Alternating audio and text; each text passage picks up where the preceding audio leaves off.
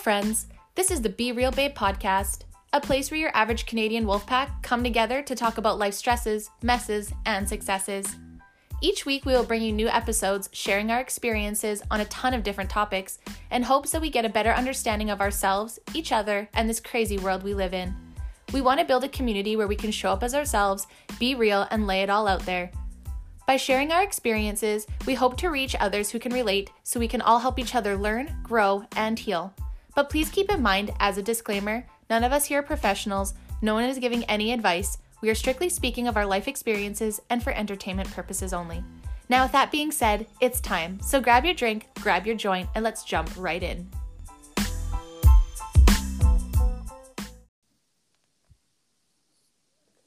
All right, welcome, welcome everyone, and thank you for tuning in today. We have a bit of a special episode. Today we're recording episode 33, and we have the title Sex, Kink, and Working It. And with me today, I have my wonderful, we are family actually. I'm just going to say it like it is. We are actually family. So I have my stepsister here, and we're going to talk about life and what is the the title and what that is for her. And um, her name is Sabrina, and I would just like to introduce her and ask her to tell us a little bit about herself.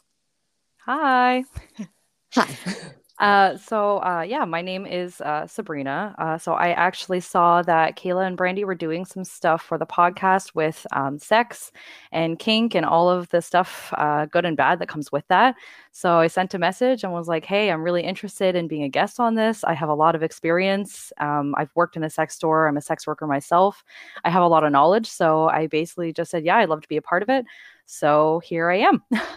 Awesome, awesome. So with that, I just want to kind of jump right in and ask you about your experience in the sex store and like what that was like. Um, you know, like how you even decided to get into it and like what you liked about it, what you didn't like about it.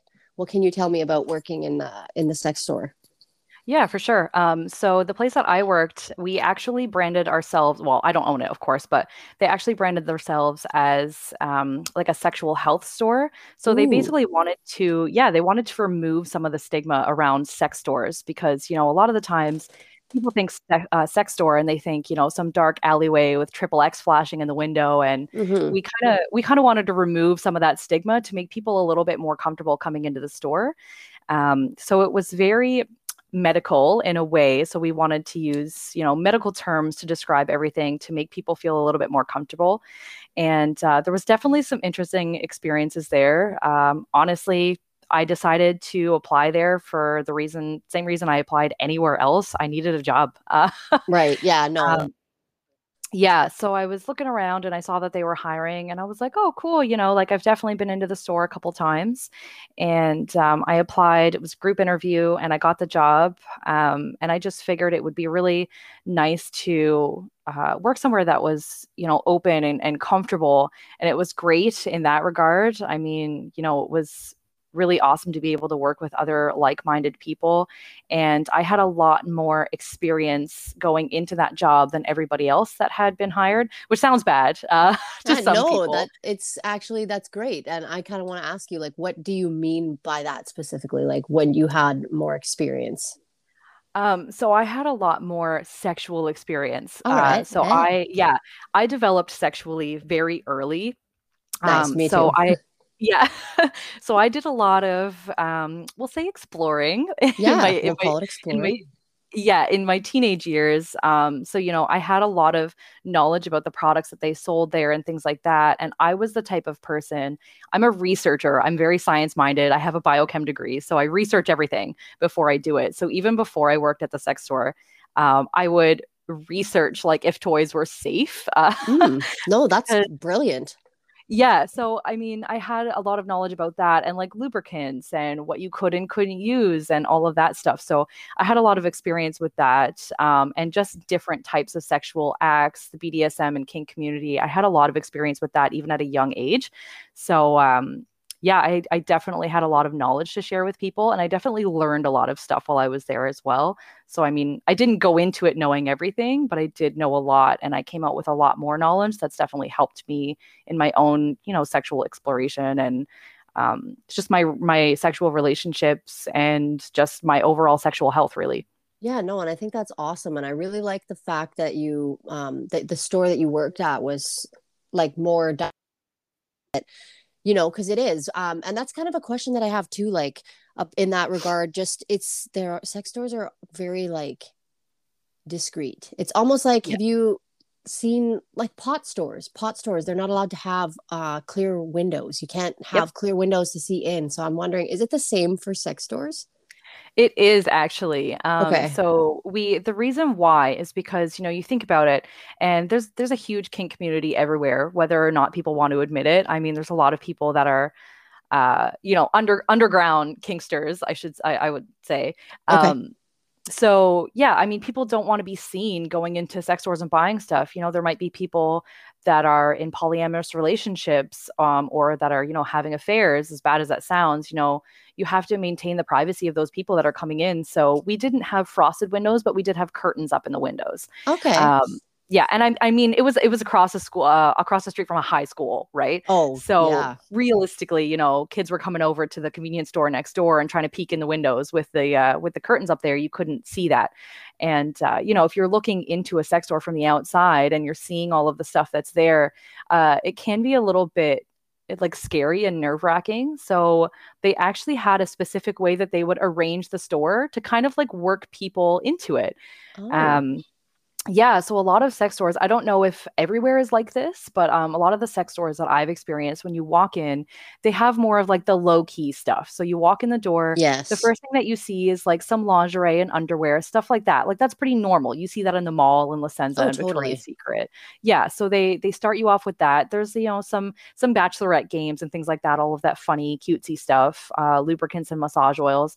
They keep all of the other stuff um, in the back because you want people to gradually work up to going into the more I, I want to say in, intense um you know sexual toys yeah and you don't want somebody that's never been in a sex store to walk in. The first thing they see is like a 17 inch dildo looking them in the face, right? yeah and then they're just freaked out and they leave honestly that's something that i think i think that is relatively similar throughout a, the sex stores and i think uh, that's an incredible idea and it's always wondered why they Yeah. were like that but uh, i know i remember in my first few times going in to one and legit if i would have been greeted with like a double-ended dildo or something i probably would have cried and left like honestly Yeah. just because i'm i'm super anxious right and like it's Yeah. also super private but then like you said already there was this there's stigma around it like and There i think yeah. that's absolutely retarded that there the whole stigma around the whole entire thing it's like sex is a complete natural thing and like you should be able to explore and investigate your, each other's bodies and your own body and like it not be weird it's oh my God, absolutely. right? Yeah. i don't know it's Um, frustrating Yeah, yeah. Uh, something that I noticed actually a lot of the times working there is like people would come in, um, and they if they were buying like a larger uh, dildo or vibrator or butt plug or literally anything, they would come up and be like, "Oh, this isn't for me. This is just like a joke for my friend." And there was a couple times that I just looked at them and I was like, "Dude, I literally don't care. Like, if you are putting this in your asshole or not, doesn't bother me. I'm here to work. I'm really not going to judge you. like, you can come in and you can buy a fist dildo and it's not going to bother me. I've definitely seen worse. And that's the thing. Like, I worked there for like two and a half years. So I saw everything, dude. Like, my first couple of months there, um, we had uh, like full torsos. So, like, from, oh fuck yeah yeah, like from the tops of the legs. So, like, vag to tits. nice Um, and we had one of Bonnie Rotten, the uh, the porn star. I'm a huge Bonnie Rotten. Yeah, I'm a huge Bonnie Rotten fan. I follow her on Instagram. She's the cutest little thing, uh, but she doesn't look that way. Like she's an alternative porn star, right? okay So um, we had a we had a torso of her, and um, I really wanted to sell it. It was like seven hundred dollars, and I was gunning for it. I was like, I'm gonna be the one to sell this. It was a couple months in. Guy walks in, and uh, we were just chatting, you know, because like we would go up and ask people, hey, you know, do you need help finding anything or anything like that? Some people would just be like, no, and you could tell they were uncomfortable. Yeah. Other people would be so like upfront with you and be like, look, I'm looking for like the biggest dildo you have. What do you got? So it was like really different, right? You had to really know who you were talking to. Um, so I was talking to this guy and he was just saying, Yeah, you know, like I'm looking for some toys for me and my partner. They travel a lot, I travel a lot, and we just like to have a lot of stuff for like when each of us is gone. And um, I just jokingly brought up the Bonnie Rotten torso and I was like, I've been dying to sell that for so long because I think it's so good. And he just shrugged and was like, I'll take it.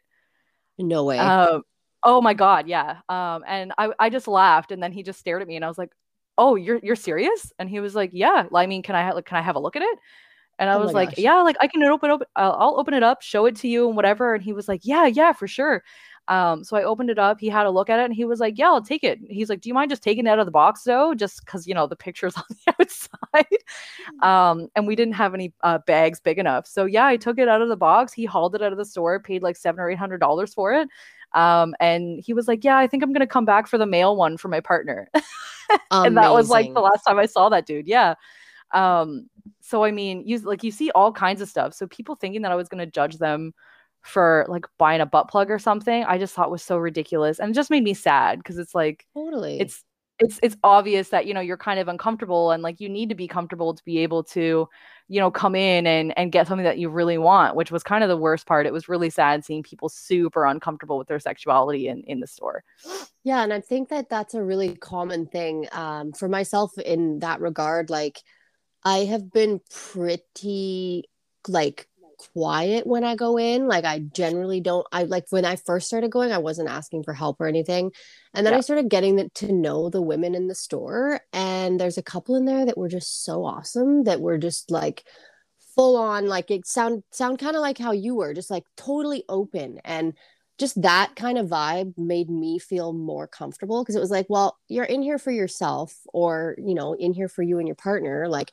why do you need to be embarrassed? And i think like just that environment and that vibe kind of like helped me let go of my own shame. I because i mm-hmm. honestly think that's what it is. It's like shame for everybody. People feel Yeah. shameful that they Oh, yeah. you know that they have these fetishes or that they have these things. And it's like you know what you're not hurting anybody you're not Yeah. hurting anyone it's Exactly. consensual for you it's explorative it's you know it's it's fun it should be Yeah. Fun not shameful so i really like that um Yeah, yeah, it was uh and, and that's the thing too, right? Like if people walk into the store and they can tell that you as a staff member un- are uncomfortable, they're going to be uncomfortable. And like there was definitely times that people walked in and I went up and was like, "Hey, do you need help with anything?" And they're like, "No, you know, I don't really feel comfortable talking about it." Um, and that's totally cool. Um, or like there was times that I was working with male coworkers and women would walk in, they didn't feel comfortable talking to the men, which like I Mm. totally I totally get it, but at the same time, if we thought that they were creeps, they wouldn't be working here but I totally understand why they would feel uncomfortable. Um, but I the thing that I found the most is that a lot of women were more uncomfortable than the men. Um, like to the point where oh yeah, big time. Like to, it was to the point where um I would have a lot of men coming in and being like, you know, I'm uh, I'm here for my wife or my girlfriend or, or whatever, and you know, like I'm just looking for something for her. And I'd be like, okay, well, you know, like what kind of stimul uh, like what kind of stimulation do they like? And they'd be like, I don't know. You Oh don't gosh. know? Oh my god, like and uh, like no offense, but I feel like if you're like married or something like that, you like you should know at least what your partner likes. And if you don't, maybe that's that's why you're here and that's fine. But those those men, I would tell them like I know that your partner's in the car right now and they sent you in because they feel uncomfortable. I really think that you should go get them. Like I am not going to bite and I know that it might be a little bit awkward for them, but they need to come in and they need to figure out what's going to work for them because I can't sell you something that your partner is going to like if I don't talk to them and figure out what they're looking for because Exactly. everything everything here is final sale obviously right Yeah. so um yeah there was there was a lot of times that like men would leave get their partners in the car and like get them to come in which kind of sucked because like you could tell they were uncomfortable but at the same time i'd rather do that and just like show them you don't need to be ashamed you don't need to be embarrassed and you need to figure out you know like what you want rather than sending your partner in because if they don't know what kind of stuff that you like you're not going to be enjoying the, the toys that they buy anyway so i mean that, that part was really sad. It was mostly women that you could tell were very very uncomfortable in the store. Um don't get me wrong there were some women that came in and they were super open but a lot of the times that was uh, that was what i saw which made me sad but I think I'm I think I've been like really sh- I'm shy when there's other like weirdly I'm shy when there's men in the store that aren't that aren't employees but customers. Yeah, that's totally normal too, because I feel like if it's an employee, you know that they don't give a shit. But if you're going in and there's other men there, it can be a little bit awkward. Just Um, random. me, yeah, exactly. For me, um, because I was so used to it, it didn't bother me at all. And you know, like I've been with men, I've been with women, um, so like I'm I'm comfortable with everything. Um, and and realistically, like those people are never going to see you again. So what they're judging you for doing in you know the comfort of your own home is it's not really a concern to me. But I totally understand why people are uncomfortable with it, and I think that's something that you know seriously needs to change because oh, everybody's sure. doing it well almost everybody um and you know they might be into some nasty shit too they might just just not be buying it in the store they're probably ordering it online anyway so Oh yeah, no, that that's the thing too. Like ordering things online, I love talking to a person. Like I love that. I'm actually really well known in the one store that I go to here. There's mm-hmm. a couple girls that I I just we we're just we laugh, we joke. Um, I got a thing from them. What is it? Oh my god, it's like my favorite. I'm gonna go get it because I want to talk to you about it. okay. It's um it's like a it's like one of those freaking suction things. Oh, is it a satisfier? Yeah, like it, it's called Lelo, and it's silicone oh. and it has yep. like the you know and fuck yeah. yeah, like I have never had one that I like so much. Yeah, yeah, yeah. We sold those. Um, a couple of other ones that we sold were like the Womanizer and the Satisfier. I didn't really love the Womanizer because I feel like it was a little bit um exclusive of, you know, trans men, which okay. is yeah, um, because it's called Womanizer, right? Yeah, and I don't like that. Yeah, if you're and they were very gaudy looking, like they Ooh. had like leopard print and like a, a bejeweled uh, button and stuff like that. I didn't like that personally. I liked the more low key satisfiers. They were also cheaper. And I just feel like it was more inclusive because it wasn't gender specific. Because, right. you know, you think about it and some somebody might be using it for their nipples or their clitoris. They might identify as male or female or neither. So I feel like it was more inclusive. I actually have a few of them. I think the best part about working there is a lot of the times when they would send us new stock, we had demos that we would have out. This is before COVID, obviously. Right. uh, we would have demos out that people could like, they could touch them, um, not use them on themselves, obviously, but, but get a uh, feel of what they do. Exactly. So see the functions and all of that stuff. And half of the time they would send us a shitload of these demos. And I think they didn't realize how small the store was. So half of the time we ended up leaving with just free toys because we were like, we have these demos, take them home, use them, see if you like them. And then if you like them, you can recommend them. It was a lot easier to recommend products when they were using them. Mm. Um, so I mean, I probably have like thousands of dollars worth of lingerie and sex toys that I paid nothing for.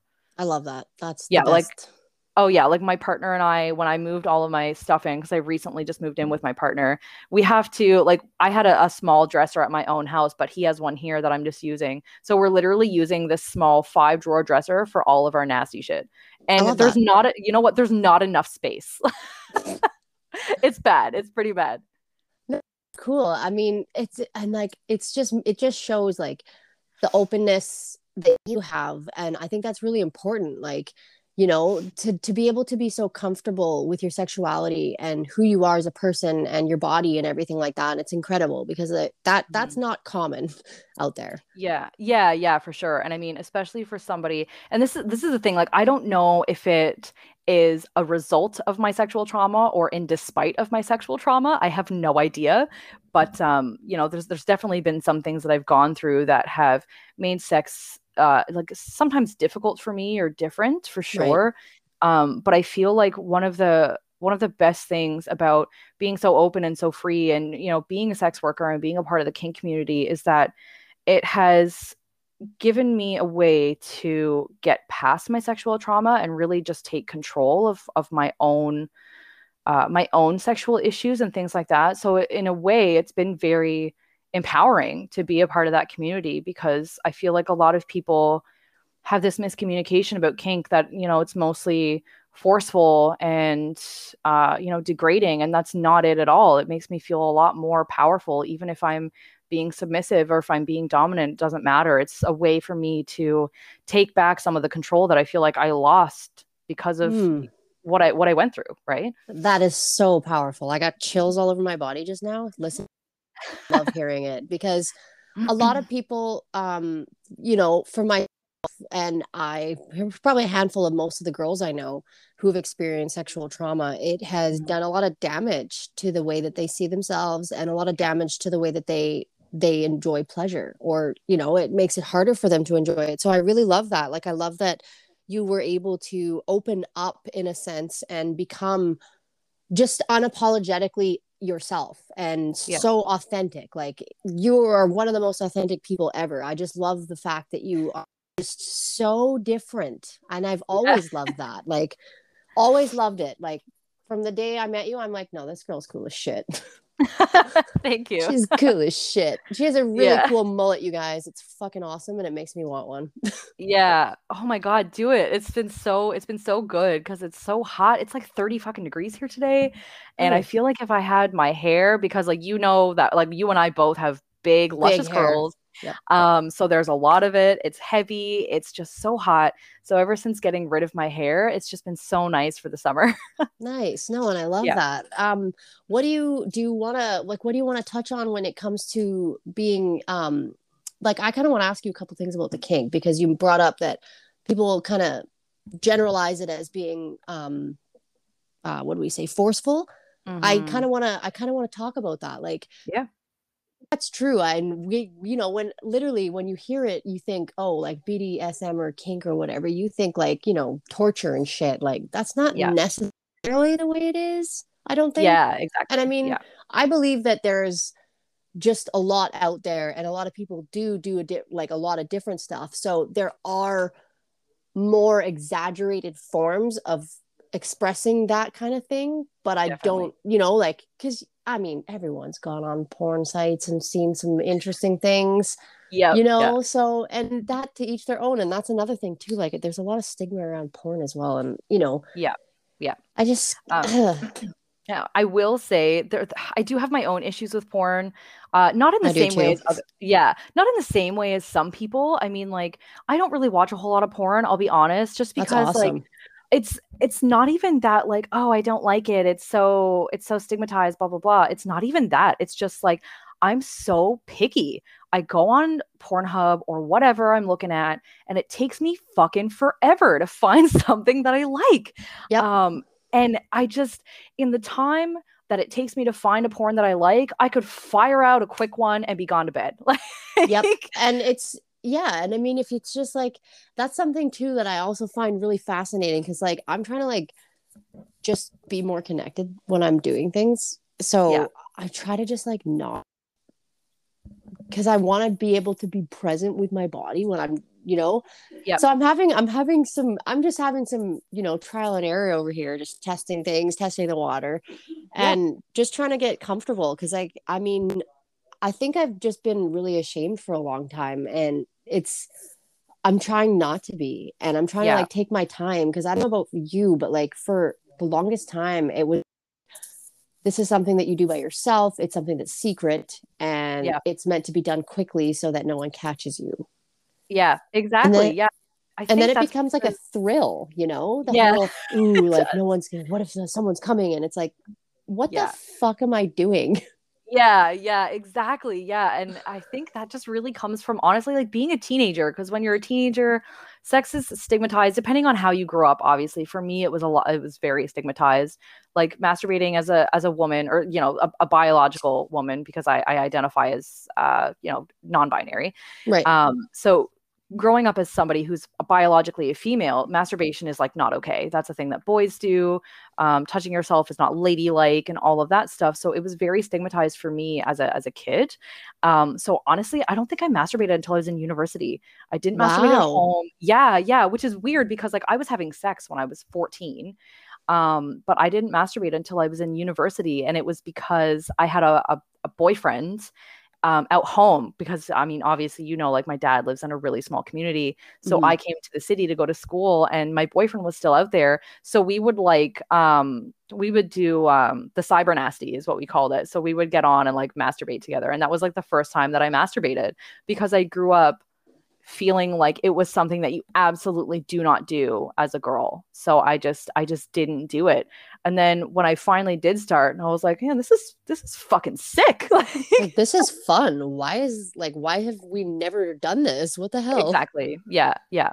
Um, and I, I feel like another reason that it's stigmatized too is that like you a lot of parents are not willing to buy their children safe sex toys and i feel like that's a huge issue. Like no you you probably don't want to be like perving on your kids but at the same time i mean they're going to find something. So you might as well just go get them something safe, something clean, teach them how to use it proper not teach them how to use it properly that sounds disgusting but you know what i mean? Like teach them Yeah, how to no, be of- safe of and clean about it. Of course. Yeah. And it's it's yeah it's this huge thing. And i mean you know me being so sheltered in that regard is just a huge part of my sexual trauma. Like when i was growing up i grew up with just just my mom. Um and my mom was you know pretty pretty promiscuous uh, i'm not gonna lie. And it caused a lot of issues for me sexually because you know as a young child you know seven or eight you're hearing your mom having sex it was very traumatizing Oh. for me and yeah it was it was bad. This is why you know i have a lot of issues around around sex that i've had to get over. Um so i you know hearing that as a child and then you know hearing your mother talk about their relationship issues when you're a kid and like them expecting you to help fix it um and you know being told that masturbating is not okay having sex is not okay anything like that it just was it made me very very sheltered in that regard. So i feel like if you think about the way that i grew up and knowing me now you would never guess that i was raised that way um No. but you know it, it was to the point where i was eight years old and i was seeing random men leave in the mornings and never seeing them again um, yeah, that's kind of harsh. I'm not gonna lie. yeah. It, it, Yeah. I mean, to to each their own. Like mothers should be able to have sex and whatnot, Oh, yeah, but sure. to a discretion, you know. Yeah. Yeah. Because you are And- parenting, and that you at Yeah. seven or eight, you're so formable in your mind. Like that's. Yeah. Fuck. My kid walked Um, in on me one time, and I'm still traumatized from it. Like I'm honestly Oh, still so traumatized. Yeah, and I think like and, and that's gonna happen. Like that's totally Oh. normal. But I mean, you know, how like how old is Cash now? Six? Five. Five. Yeah.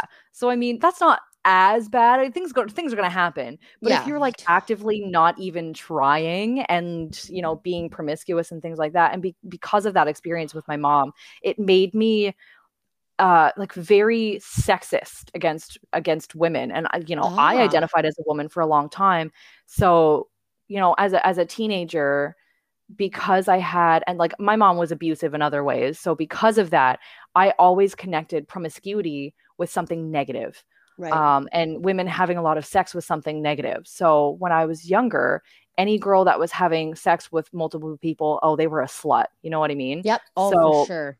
And I'll openly admit that because it was it was trauma that I hadn't processed, and um, I feel like you know now obviously I'm I'm basically trying to take the word back from my for myself, and I call myself a slut all the time. I am a slut. I have no shame in that.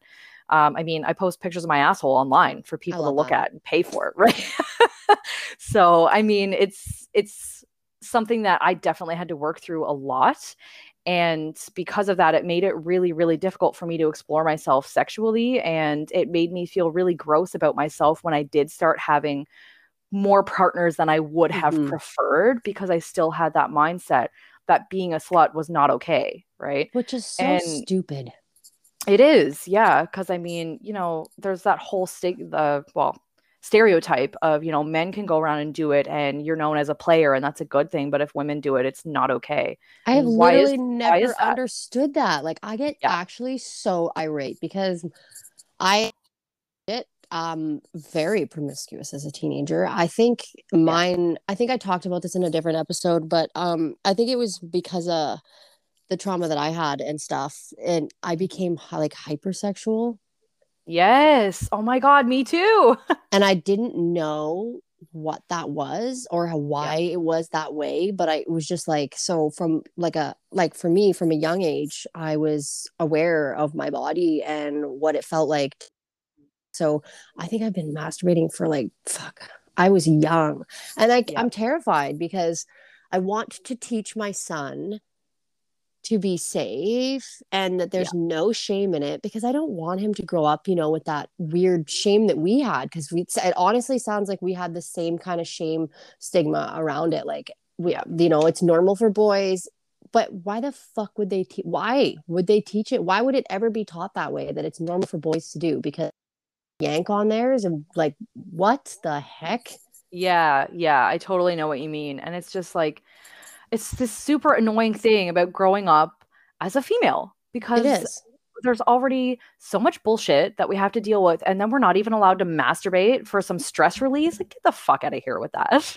I know. And it's, you know, that even too, like, it's just so weird because I've always thought that was strange, and I've had to kind of break that my in my own head as well because I was I have had my fair share of encounters, we'll call them, with other people because Yep. it's not just been men it's there's been some women in there and i've had my fair share and for a long time i had a lot of shame in the word slut and i remember being in high school and we had to write a paper and i think it was like if there was one thing that you could change in the world what would it be and my topic of choice was the word slut i, I was love like i would like to see the word slut formed because I love it's that. trash that it's Mhm. directed at women Yes. it's okay for men. I think this is trash. It's okay for everybody. Everybody can be a Yeah. slut. You can be a slut. I can be a slut. Everyone can be a slut. And so Yeah. I think that that.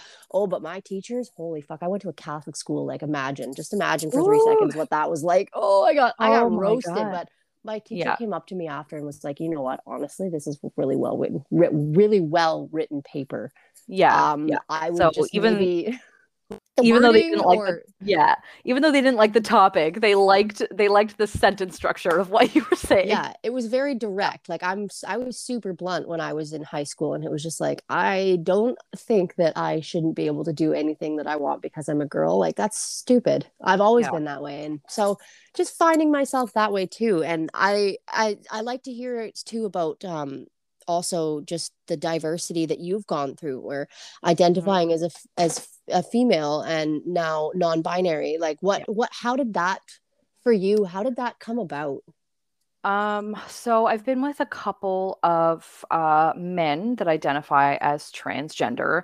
right. Um, so they were born female and now identify as male, or have always identified as male and just didn't really know what to call it. okay. Um, so it was it was kind of like random. So I mean, all growing up, I was I was called a tomboy. I didn't really like wearing dresses, even though I was forced into them.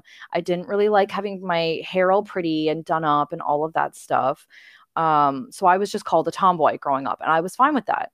And I've never really felt comfortable in my body. And I thought it was just because, you know, growing up, I developed early and I developed quickly. So because my tits were growing, I was called a slut all the time. Oh my Um, god. and yeah, yeah, pretty much. Something I couldn't control made me a slut, I guess. But anyway, Wow. um, yeah. So and and I had a lot of guy friends, so everyone was like, Mm. "Oh, you know, she's just a slut, whatever." I don't give a shit. I like I that's I'm I'm I'm over that at this point. Um, but um, but yeah, I was uh, it was I, I never really felt super comfortable in my body, and I thought it was just because of that because I was shamed for it over something I couldn't control. Hmm. Um, but I kind of just, you know, I, I I didn't really think anything of it. I didn't really have a lot of experiences with non-binary or trans folks at all growing up, even though I did grow up in Ontario.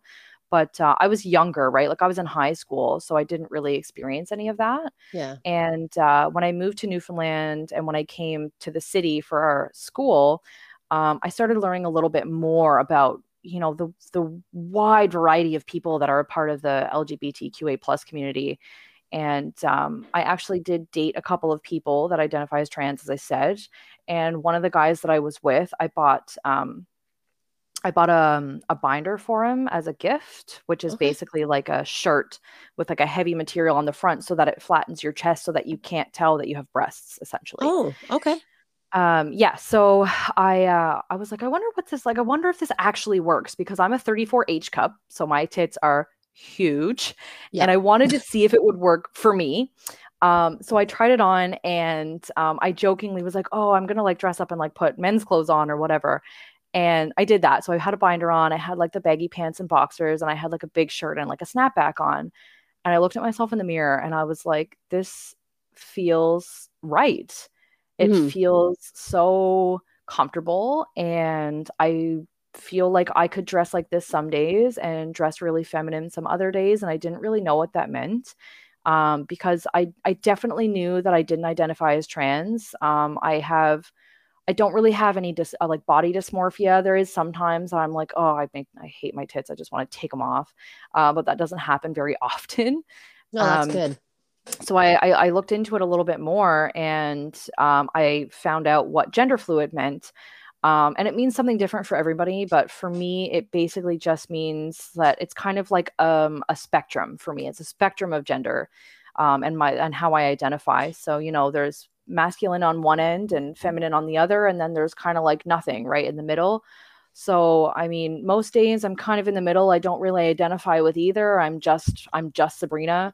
And then there's other days that i feel really feminine. I'll put on you know a dress and makeup and do my hair and i'll look super pretty and then there's other days these are a little bit more rare for me but there's other days where i feel very masculine i'll put on a binder and a packer which is a fake flaccid penis so it looks like oh. i have a oh. bulge yeah it looks like i have a bulge in my pants um, and I'll wear like men's jeans, all men's clothes, and things like that. And I'll make myself look more masculine. I'll deepen my voice on purpose, things like that. Um, that doesn't happen super often for me personally, but not everybody is like that. Um, so it, it, really depends. I feel like it's it's something really complicated for me to explain because I think a lot of people think that non-binary means that you have to be neither all of the time, and I yeah. don't agree with that. I mean, there's some days that I want to put on my hundreds of dollars of makeup that I have and I want to wear a dress and I want to show off my body. And there's other times I just want to shroud myself in the biggest piece of clothing that I have. And, you know, I want to not be a girl for a bit. just go about your day. And I, I like what you said too, like the the gender fluidity. Like um it's funny. Uh it's really funny how similar we are, honestly, because mm-hmm. everything that I've witnessed you go through in your like in your journey of life as far as as long as I've known you it's been fascinating because I remember when you uh you had the binder and I remember mm-hmm. thinking wow like but also on the other side of that people really think like have a stigma about it like on in mm-hmm. the sense like oh you have breasts like well you shouldn't try to bind them like that's how you are. But it's like really can we just not tell people what to do with their bodies? Yeah. Like yeah for sure. I think that that's a better way to be because i would never tell a girl not to bind her breasts ever if yeah. that's what makes her feel more comfortable or however yeah. that person identifies if that's what makes them feel more comfortable i would want them to do that i would never want someone to feel uncomfortable or like they have to show up somehow just for me like i think that's yep. what needs to change in society is people need to let go of their fucking ideas that other people are living for them. I think that's yeah. really twisted, really fucked up. And I I remember when you started your like just kind of like tinkering around with things. Um, I was really fascinated. Like I was like, oh, I never thought about that. And yeah. then I started thinking like, I don't really have I am honestly, this is going to sound so kooky, but I pulled my cards one time, and uh, one of them was I will never forget this. It was like the what I mean, I, I'll find it for you, but mm-hmm. basically, what the definition of this card meant, like tarot cards, is that I am fluid. I am feminine or masculine. I am yep. right down the middle. Yep. And I've, I was like, it blew my mind because I never mm-hmm. thought about it. Because growing up, um, being told you're a girl, being, being bought girl clothes, you know, you just, that's what you do. But I never yep. liked wearing dresses. And then I went through dress phases and I always liked being dressed more tomboyish. And I, yep. I did have the same kind of childhood where I dressed like a boy. And so I think once I seen, once I seen what you were doing and how you were going about it, I just thought it was so fucking awesome because I was like, what a way to just be who you are and however yeah. you are and not have to have a definitive like full on label to mm-hmm. what you're doing like yep. i liked how you said like some days i'm just sabrina and other days i you know i throw on the binder and i put the snapback on and like i love that like i love it yeah. a lot i think it's great like i have never had tits until after i had my kid and there are yep. days where i'm like i fucking wish I didn't have these things. You know, yeah. I think that's very normal. And people, people just need to, you know, they just chill the fuck out and let it be. Uh, this, this policing of people's bodies thing is really starting to like, I get really aggravated with it because I'm like, I have trans friends, I have lesbian friends, I have, I have a, I'm actually, I marched with a girl, my trans friend. I marched with them for the Pride Parade, and it was one of the most liberating days of my life. Meeting yep. all the people in the community and asking them about, like, you know, just getting to know them and the pronouns that they that they go by, mm-hmm. and just trying to be more inclusive. Because growing up, that was not. Like, I don't know about you. Did do you remember any of that? Like, I think you said no. you didn't have. So me neither. I'm from a small nope. town, and you know, eh, whew, Jesus, this is gonna be like, but it's okay. When when Grande Prairie put the Pride uh, crosswalk down, there were white women, cisgendered women marching the the the crosswalk with like white that were talking like abolishing the gay community and i was Oh so God. outraged by that Yeah. i was so paint. outraged i was It's like paint. Like and it's fucking beautiful. Yeah. it's yeah. beautiful Yeah. and i think that it's just retarded like the whole idea that and i'm like i just that's something i'd like to see people just kind of more be more inclusive about like uh so however you know like that if your thoughts are your thoughts that's fine but it's really fair for you to push that or preach that at other people and it's just Yeah. the same like i don't know anyone in the community of i'm i'm gonna totally fuck this up because i i can't get the lettering right but the lgbtqa plus is that right Yeah. Or Yeah. QT, I think there, I think Yeah. there's more. I don't even know. I'm part of the community and I don't know. There's so many. There's such a It's vast evolving. spectrum. Yeah. yeah okay so i i don't know anyone in that community that's evasive or for what they're doing Yeah, yeah. I mean, I, I feel like in any community there's people like that, but the vast majority of people are not, right? I mean, it's just we want to be able to be un- unapologetically ourselves and not have to worry about people's fucking judgment about it. and that's the way it should be personally honestly and i've had my own weird like i think i had a weird i had a little bit of a weird time there when because there's just some things that i didn't understand and that's Yeah. That's what i think a lot of it is for people and i'm just going to throw myself under the bus on that. Like i had ignorance around a few things because i was not educated and through my course in school we are learning all about inclus- inclusiveness and diversity and like um just as a community support worker i'm going to have to support and ally for people who are like in the lgbtq community and i'm Yep. i'm actually thrilled because i'm like how can like how can i help what can i do and i think the best thing that people can do is educate themselves instead Yeah. of being ignorant and being an asshat about it get a Mhm. book or go online or go into the community and ask questions but respectively like there's no Yeah. way to go about it and i remember for the first time um my friend hope is transgender male uh, but never identified as male and so transitioned to be a woman and i had never known her as anything else so when i met her i was fully on board calling her by every pronoun that she wanted and her name hope. I always identified her as her she or her like th- this is hope. And she struggled for a long time to get people to just just not fucking ask her stupid questions like Yep. oh well you know like you have five o'clock shadow and uh like do you still have your balls like Yeah. things you shouldn't fucking ask the worst thing I think about the, like being with a trans person or friends with a trans person or anything like that is having to hear people ask them, "Oh, do you have the surgery? oh Who my god gives a shit? Am I having sex with you?" No, then it's not your fucking business if I have the surgery. And what does that even mean? There's several surgeries that trans people can get. FYI, I mean, you can get your um, you can get your Adam's apple shaved down. You can get your chin shaved. You can get um, you know, top surgery, bottom surgery. There's so many different surgeries. So what do you mean by the surgery? You're Right. basically asking somebody, well, what's in your pants? If I'm not fucking you, it doesn't matter. Right and i think that's yeah that's exactly and that was one of the things like i got humbled on quickly because i was one of those people who asked that same question and hope was amazing about it like Yeah. she was so amazing about it she just looked at me kind of smiled like endearingly and was like all right that is not generally something that you ask people but Yeah. because we are friends and you are new to this Yep. i will explain it to you so she explained it to me and i just thought the whole process was fascinating but um. I don't know. Are we are we getting off topic? I don't know. I think this is great. Like I just Yeah. I'm, I'm here for this whole thing because there is a lot of weird stigma around all of it, and I think, like Yeah. I said, people just need to get educated. There are a lot of great books out there. There are a lot of com- like a lot of community events you can attend. There are like there are ways that you can get involved in supporting. Uh, I don't know. And you know, maybe just check out Pride. Like go to a Pride thing and check it out. Yeah. You know, don't be don't be afraid. Don't be afraid Yeah, of it. yeah, There's nothing sure. to be afraid of.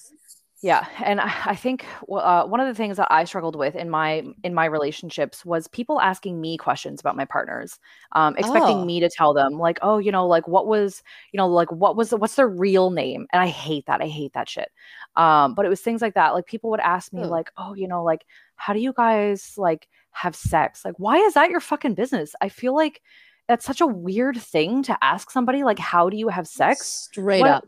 why does it matter and and this is the thing too like i've had people ask me you know um, or not ask me but kind of outright say to me you know i've always wondered you know like what kind of restrictions around sex that a trans person has and I, i've respect- respectfully told somebody honestly everybody is different. Like i Mhm. i feel like that's a thing that people don't understand about somebody who might be non-binary or trans or or anything. Like you need to ask because just like any kinks or just sex in general there's different things that people are comfortable with. You know i had one partner that was um that was like totally against like didn't want to be gone down on didn't Mhm. want anything touching their vagina anything like that because they had so much dysmorphia about it they just didn't want to be touched they didn't want to take their shirt off they didn't want their breasts touched that like that was it right and Yeah. that's totally fine i was fine with that i had another partner that was fine with being like penetrated with just fingers but nothing else and was fine with being gone down on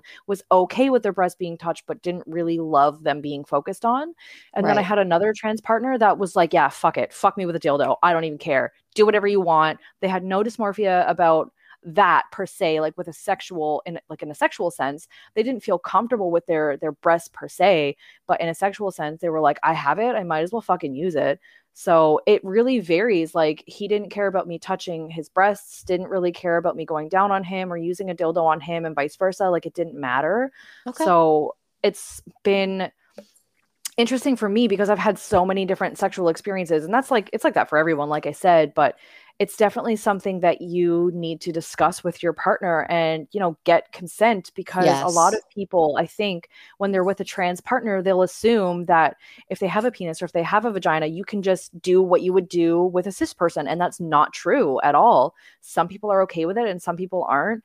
And you know I feel like all you need to do is be like hey what are the boundaries here? I just need to know. And you should do that with any partner, but I feel like it's especially important with somebody who may or may not have body dysmorphia. And I mean, if there's any, you know, trans viewers listening that that need to correct me on that, I mean, feel free, but in my experience, that's just you know what what I've had experience with. I've had to ask them what are the boundaries here because you know, I I don't I, wanna make you I don't know. Yeah, exactly. Because I did do that by accident to somebody because I had never been with a trans person before. And because they had breasts and a vagina, I just did what came naturally to me. And afterwards, he was like, Yeah, that kind of made me uncomfortable. And I felt awful. Like, Yeah. and even though like we were having sex consensually, the things that I had done that I assumed were okay was not consensual. And I felt so fucking terrible about that. Um, because he's like, yeah, I, I don't really, I'm not really like comfortable with my with my chest at all. Like that gives me the most dysmorphia. And that felt Mhm. awful. It felt really bad. So during during that, like when I was feeling that, it just made me wonder, like, how the fuck do people assault others and just have no remorse about it? Because I felt Oh. terrible. Yeah, and I think that that's what makes you superhuman on that regard. And I like that too. It you should, you should totally, a hundred percent. Like, what are your boundaries? What are you comfortable with? What are you not comfortable with? Because it's such like ah, this is so beautiful. I love that we're talking about the body dysmorphia.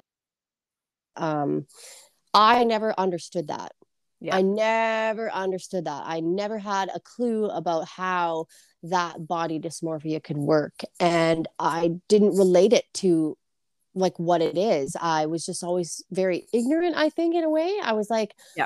I just didn't get it. And then, you know, I started kind of, I started doing research. I started just doing some research and Yeah. educating myself. And okay, like, no, like, imagine being born in a body that does not suit you. Yeah. I feel like thinking about I- it like that. Yeah. I've had it explained to me and I just I can't imagine and like there's days that I feel like this but not to the same extent I don't think. I just can't imagine being forced to look at yourself in the mirror every day and not feeling like your body belongs on you right, Right. it's it's Ugh. and it's something and it's something i've struggled with a couple of times but it's not something that i deal with every day and i'm thankful for that but i feel like it really makes you appreciate what people go through and i feel like as somebody who's non-binary myself it is something that has made sex for me a little bit different because there's some days when i just really don't feel feminine i don't feel sexy and i just don't want to be touched in ways that I would normally want to be touched. So I feel like, you know, being outside of the gender binary is definitely a little bit of a hurdle for sex in a lot of ways. Yeah, and that's I these are all. This is fascinating because this is just stuff that you would never, you know, we don't we don't really talk about it, and that's kind of why we want to we wanted to open the floor and have a diverse conversations about sex because it's not the same for everybody. It's Mm-hmm. Yeah. literally so vast, and there are so many different ways you can enjoy it and not like you know there and the, the thing about people asking about your partners that pisses me off like fuck out of here with that Yeah. It happens mean- all the time. Yeah. i get it too in the same people are naturally curious Yeah. but that's why you need to educate yourselves on how Yeah. to communicate with people that yeah way. and i there's there's a difference between lack of understanding and willful ignorance right? Because mm-hmm. like you're like in the case of yourself it was a lack of understanding but you took the initiative to do your own research to ask questions respectfully and figure out how to be respectful to the community. But there's people that just are you know not willing to even try and that's the difference there right like i Yeah. definitely had a lack of understanding in that regard and I definitely asked some questions that might have made people uncomfortable before. But since educating myself and since being a part of the non binary community, it's gotten better, definitely. Um, and like, don't get me wrong, when I was with partners, you know, like people that I was with for a while, eventually I would learn things about them that I wouldn't normally ask. Like, I know my partner's dead names. Like, dead name is the what you call like their their birth name essentially okay um yeah so i i like i learned their dead names i obviously learned if they had surgery or not like i learned those things but i didn't outright ask them hey do you have the surgery or not? Because for me as somebody who's pansexual i don't give a shit. I will like i if you are cisgender transgender pre-op post-op somewhere in between non-binary binary i don't really care. I mean i don't care what parts you have. I'll work with what i got. See and i think that's awesome. Um can pansexual can you kind of give me a little rundown? Like what the heck does that mean yeah. Um so a lot of the times no that's totally cool. Uh, a lot of the times bisexual and pansexual are used interchangeably and i don't really love that just personally just because you know the word bi means two right? Yeah. So you like two genders that's what that means so generally if you identify as bisexual you will date or sleep with cisgendered men and cisgendered women and that's it right Pansexual basically means that you are attracted to people. So you're attracted to people regardless of what parts they have or how they identify. It doesn't matter. It really, for me, opens up the floor um, for you know my dating pool. Um, but I have a lot of what I call gay panic. I can't approach women um, because women terrify me. Um, oh no way yeah. Um, yeah. So I, I call it gay panic. That's a really common thing in the bisexual and Huh. pansexual community. Um, so I've I've primarily been with men, uh, cisgendered, transgendered. I've never actually um, been with a woman before because I just find women are very intimidating to me. And there are definitely women in my life, like friends of mine or people that I see in public, that I find so attractive that I would never be able to approach because I freak out because I've had no so I've had so much experience with men. I know how to approach men, but I don't know how to approach women because women this sounds a little bit um stereotypical, but I find women are very complicated and people are complicated. Um but I just find that uh women are so multi-layered.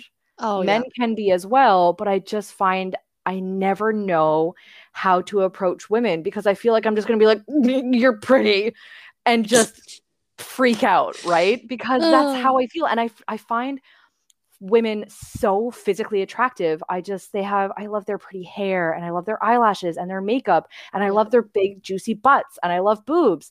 Yep. But I just I don't know how to approach them. I think that's awesome. Um, it's so funny. I like that too. Like we're learning, I'm learning so many things right now. Um, and it just makes things make sense. Like honestly, uh, I remember being in grade seven and having a quote unquote girlfriend. Yeah. And I was attracted to her and I knew that I was, but because I think I there was a lot of shame at that time. And plus, like I said, I was from a small town, so it was very like Yeah. unheard of. Uh, but as I grew up, I was just like, what the hell even am I? Like, what the fuck? Like, what? Yeah.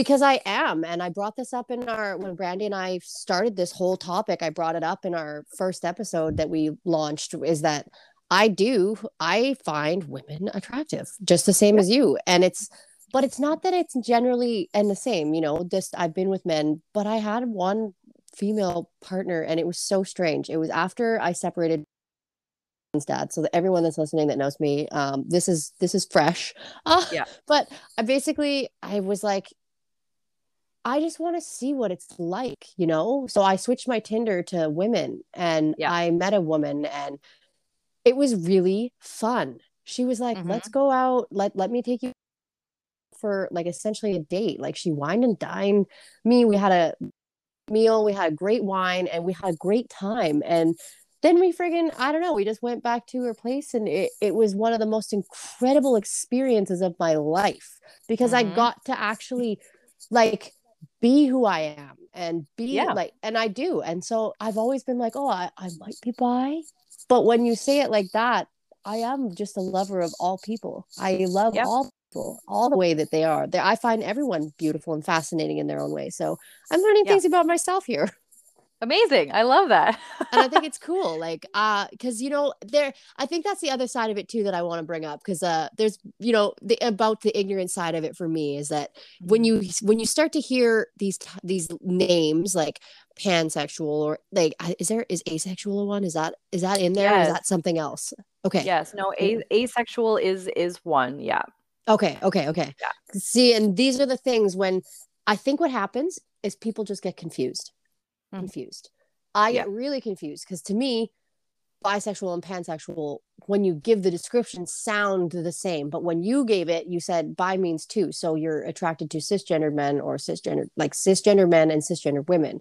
Mhm. And so that actually made it make way more sense because I was like, well, like, eh, like how? So and yeah, I'm I'm kind of you just should see me right now. I'm kind of looking at the ceiling, just muttering with my hands in the air. Like it's really fascinating to me because like lack of education and lack of knowledge and you know not really talking to people and getting out there and just saying like yeah. getting the conversation going. So I'm I'm totally here for this. Totally here for this conversation. Yeah. Uh, We're both learning. we are and it's so cool and i also love that we have a lot of similarities and um i've been oh my god, yeah. i've been just able more of myself partially through watching what you're doing on your side and Mhm. um i kind of want to ask you like how did you how did you get into like um the online stuff like with um we had talked about do you do OnlyFans? I do do OnlyFans. Okay. Yes. Yes. Okay. Um, so I the way that I got into that, I mean, OnlyFans has obviously become such a huge platform, um, and it's very stigmatized. Obviously, I mean, I know, I know of people that are personal trainers that use OnlyFans, um, so that you pay for their services to see their tips and stuff. And I feel like that's so smart. It's such a good business move. Yeah. Um, but obviously, you know, a lot of people do use it for um, a safe place to post nude or lewd photos and, you know, softcore or hardcore porn, and that's totally fine. Um, and I feel like it's definitely opened up the field for people that are interested in amateur pornography because that's, you know, something that's common. Like you can find that online, like on Pornhub and stuff like that. Yeah. Um, so the way that I actually found out about it is um, there's a girl locally that I um, I was told about, and I followed her Instagram, and I really loved the stuff that she was posting. I thought it was super interesting, and um, I had a couple of people um, that I knew online approach me asking for photos, like to pay me for photos. And I'm not going to lie, they were foot photos. I mean, realistically, people love feet. I've done stuff with feet before and just to see if I was like into it. And I was like, yeah, I don't hate it. I don't love it. I'm kind of like neutral about it. Anybody that's going to judge somebody for liking feet, by the way, fuck off. They're feet. I mean, people are going to do what they want to do. Has them? exactly. Um, but yeah, so I mean, I've experimented a little bit and they asked me for, you know, some nude and lewd photos involving feet because they had just recently discovered that they had a foot fetish and they wanted to explore it with somebody that they knew was non judgmental and somebody that they kind of knew online. And I was like, hell yeah, I'll send you pictures of my feet. Um, and when I realized, I was like, oh my God, I could like totally make money from this because I have so many nudes that I take on my phone. Just like, you know, I'm bored. I'm going to take some nudes and, and whatever. Um, yeah. And I realized that like this could be something that I can do. And because I do have some I don't want to say unique kinks per se, but because I do have some interesting kinks, I feel like it was kind of like my niche. Um, okay. so I figured I'd give it a go. And because I post, you know, some racy photos on my Instagram already, I was like, man, why am I sending these people nudes for free? The fuck? Like, I can make so much money from this. Um, and I figured it might be a really good way for me to boost my self esteem and mm. just be a little bit more comfortable with myself, my body, and my sexuality. So I figured, you know, I'll give it a go and started up a separate Instagram. I call it my Thotstagram. Oh, yeah. um, I call it my Thotstagram, and I was using it for promoting, but obviously Instagram is very slut shamey, and they don't support sex work at all. So a lot of a lot of stuff you can't post because it just gets taken down or you get blocked and stuff. Um, yep. So I decided to give it a try. I did get, you know, a, a fair few subscribers pretty pretty quickly. Uh, no cap. A lot of them I went to high school with, and they bullied me in high school. So thanks for That's the money, guys. awesome and strange all at the same time. Like- um, yeah. Um, but yeah, I found out that people are uh I guess I, I don't know if they're they're subscribed to me because they're just nosy and want to talk shit, but I'm getting paid either way, so I don't really care. yeah, I mean um, that's awesome. But yeah, I mean, guess uh, people are interested in seeing me naked, I guess, and um, I mean that was something that I, you know, that was a little bit of a hurdle that I had to overcome with my my current partner. Not hurdle, I guess, but I I did have to be upfront and be like, look, I have an OnlyFans. I don't know if you're okay with that. And um god bless him. He's he's amazing. He was like oh my god i could totally help you with that. Like we can shoot couples content or solo content. I can take the pictures. I and love that. yeah um he's he's been so supportive and amazing. And um it was something that i never thought i would find in a partner but yeah he loves it. He's like i love that people are online complimenting you and think that you're sexy and you're fucking me for free. So i mean it's outlook. Yeah i mean it's the it's the biggest compliment and i don't know how people don't see it that way. It's like okay so this woman or man or person in my case is charging other people monthly to see photos of them and they're fucking you for free and you're going to be upset about that. What the fuck?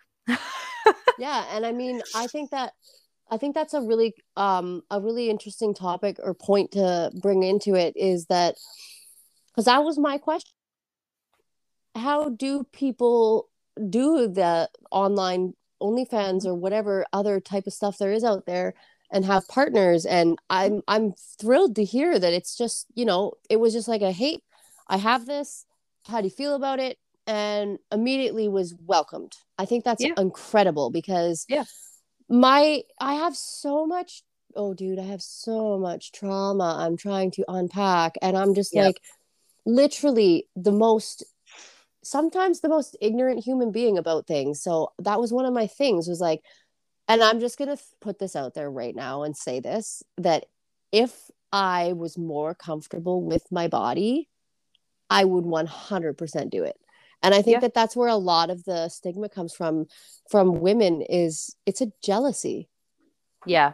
It def- it's a jealousy it from yeah. their own internal struggle that they're having. And that's mm-hmm. for me, that's a hundred percent what it is. It's just like yeah. I wish I would have known when I was, you know, but at the same time, I'm in a better place now mentally than I was before. So if I would have done it when I was younger, it could have been a very toxic thing for me. Yes, but as a woman yeah. now, I'm like, I have a better sense of myself and a better sense of my worth and everything like that. So I just think that that that's a thing like we Mhm. you know and this just this is great like get out and talk to people if you if you want to know talk to someone who has an OnlyFans just just Mhm. talk to them just throw it Yep. throw an olive branch out there and just educate yourself like i'm i'm thrilled right now that we're having this conversation that your partner's so open and i think it's cool that he was like oh I'll, i can help like that's a Yeah. really wicked partnership right there to be able Yeah. to be comfortable within yourselves in your sexuality relationship together and also have a way to capitalize and make money from Yeah. your your body because Mhm. i mean i don't think there's any you know out there they make money off porn you can subscribe to porn stars you can go on there you can subscribe to amateur porn stars like there's it's out there so Yeah. when this became so big and another thing that i think is great about it too is that there were a lot of sex workers out there who got literally screwed when it came to this pandemic so Yep. they were innovative and adapted and took over a platform for in an instance that just wasn't i think it was generally made for other things in the beginning but then there was a they they, they just kind of flipped it. Yep. and Yep. like you were saying you know people who are personal trainers. I just had a girlfriend sitting on my couch the other day who's like onlyfans isn't just porn or whatever it is. She's like there are people who actually do makeup tutorials and Yep. you pay them to teach you how to do makeup. And i was like yo i would legit use that. I would use that. And i think everyone's bodies are their own and if you want to make a dollar off your your assets then give it go give Yep. it Yep. go get it I Mhm. can't. I can't say shit about it just because I've never done it and I've been like legit too scared doesn't mean I don't think that other people should and I'm Yeah. glad to you know tell people like it is honestly on my end of it it was a jealousy like I felt threatened by the fact that I because I have weird body dysmorphia like I had a kid mm-hmm. so I had a 10 pound kid so my tits are not as perky as they were when I was 21 and my body has like loose skin and stretch marks and I'm just I don't feel comfortable yet. So I'm still Yeah. working that out, right? And I Sis, think I have never had perky tits. My tits are 34 H. They have never been perky. And if anyone has a problem with that, then they don't need to be fucking me anyway. So Right. fuck off. No, and I think that's amazing. Like just what a beautiful way to look at it. Just and I love that. I love this conversation with you. Um just the whole thing. Uh Yeah. okay, so I asked you about that. So that's how you got into it and uh, Mhm. your partner everything's that way there was Yes, yeah. another platform you talked about i don't know if we can talk about it if that's a safe Um, thing to talk about or what the jurisdiction is on that I, I don't know we don't have to bring it up or whatever whatever you're comfortable with but it's um it's not a platform per se. I mean, I do I do do sex work online, of course. Like even though it's just um you know nudes, I would be considered a sex worker, but not a full service sex worker. okay So full service sex worker is just another term for like an escort. Um, and I have no issues with that, obviously. I mean, I'm totally supportive of that. It's just not something that's personally for me. Um, just because I I feel like having to manage multiple clients, I don't have time for that. And I like I totally respect any woman or man that is an escort because it's a lot of time, it's a lot of effort, it's a lot of work, and it's a lot of bullshit. Like I'm a part of a subreddit for sex workers and the stuff that these men and women go through is like not even half, not even like not even the, the amount that I go through in comparison to them is like not even a tiny percentage of what they have to go through, like just dealing with the biggest of assholes.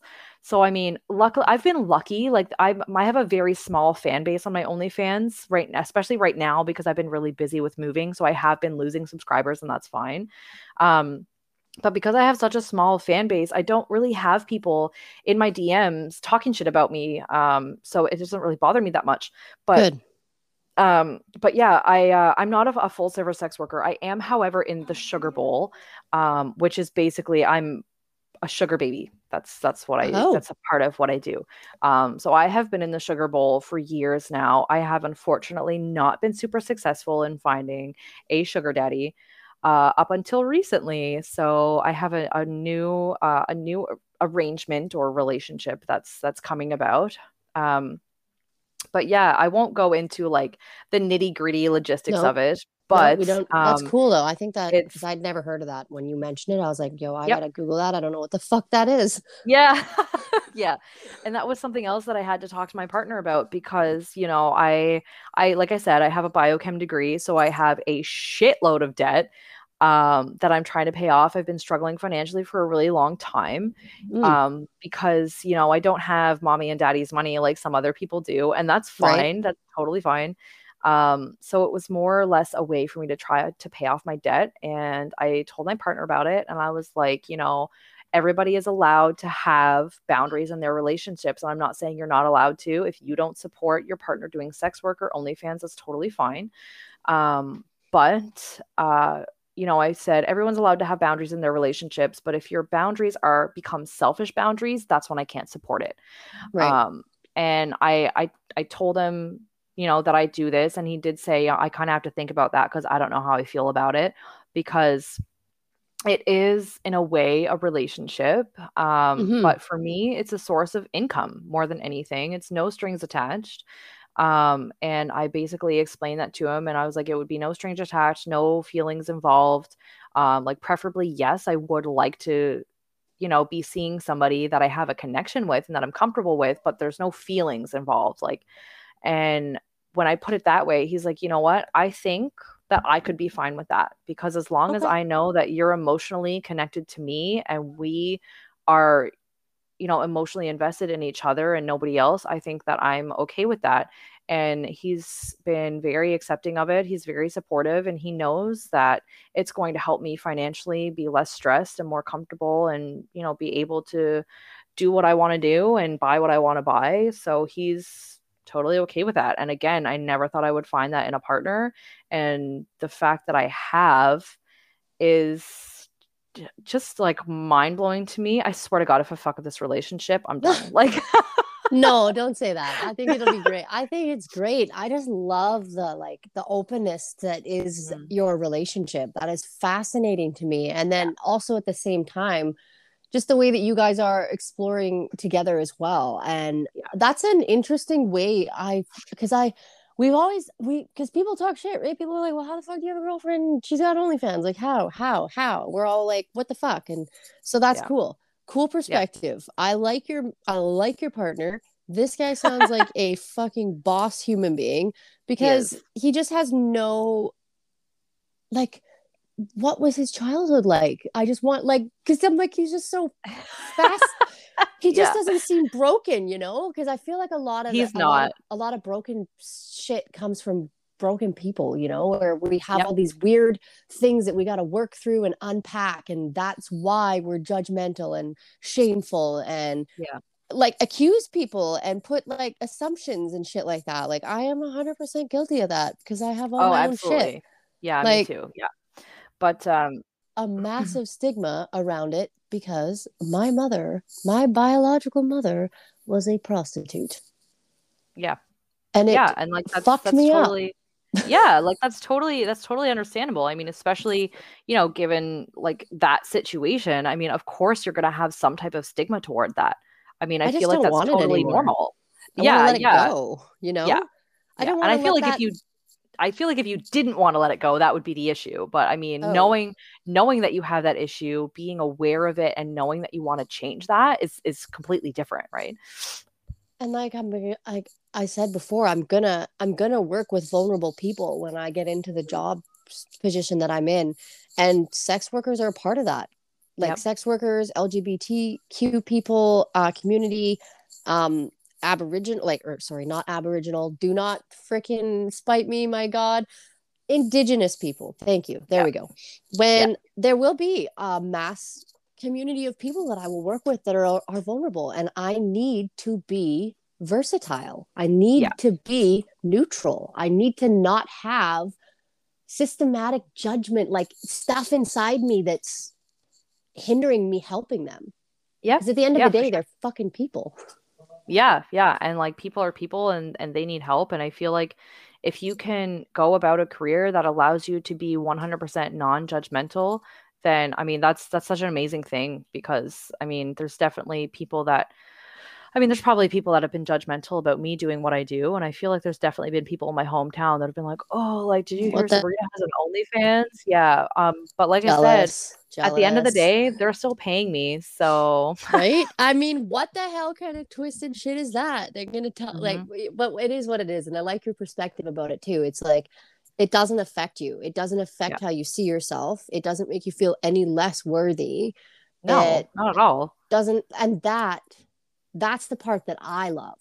I find the most fascinating and that I would like to, you know, hopefully grasp at some point in my life where I am not bothered by anything because like ah Mhm. it's just beautiful to be unbothered by other people's opinions and it's ah yeah like it's great. I think that's Yeah. so fucking awesome.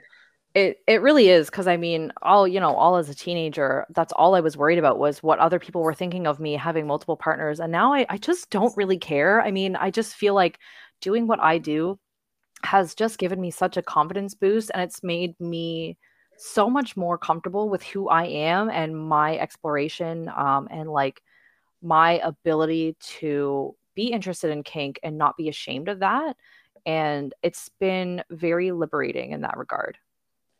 And I kind of like, okay, I want to ask too, like when you talk about kink, um, the one that one thing you've mentioned is like um pictures of your feet. Like I kind of want to I kind of want to ask a little bit more about that, like Mhm. without being I don't without being rude. I don't know how to, you know, just respectively just ask you about Yeah. what that is for you. Like what does it mean for you it to be what is that? Um, I mean, kink is like anything. There's such a wide variety, and that's what I find. This is going to get poetic. Uh, that's what I find so beautiful about kink is that there is so many ways to go about it and so many different types. And you know, even my personal fetishes, there's different versions of that. So Hmm. myself, um, I don't have a foot fetish myself. Um, I don't have any issues with people that have a foot fetish. That's totally fine. I did explore it with somebody that I was sleeping with. Um, and it just kind of happened. Um, like he, I noticed that he was like kind of like kissing my feet and stuff. Mm. Um, and my feet are really ticklish, but it, it didn't bother me. Um, so like to like to be fully upfront, basically what happened is that like I ended up giving him a foot job and he came on my feet. That's Um, awesome. and um, it didn't bother me. I mean, it felt a little bit weird. Not gonna lie, like having come on your feet is not something that you would normally that you would That's normally not normally experience. where it goes. No. Exactly. Um, but uh, I did try it, and I did ask him afterwards, and I was like, you know, like I didn't know that you had a foot fetish, and he was like, I don't consider myself to have a foot fetish, and I was like, you just came on my feet, bro. Like, and he was like, he was like, I think that a lot of people, when they think about sex or have sex, they forget about all of the other parts of your body that can be sexual. And I feel like that's bullshit. I feel like you should be able to explore different parts of your body and not be ashamed of it and be told that you're like, have a gross foot fetish. And I thought that was a really good way to put it because he was like, I don't really have a foot fetish. Like, I don't actively seek out feet. But if I can put my big dick between your feet and it feels good, it feels good. Like, Yep. Um and like i i probably wouldn't do anything with other people's feet because i just i, I don't like feet personally Same. um but if you want me to go get a pedicure and if you want me to use a bit of pumice stone and take pictures of my feet for you fuck yeah i'll do that shit Cool. No, that's cool as shit. Um, Yeah. Funny, funny, funny. I wa- um, when in the kink realm of things, uh, Mhm. dress up.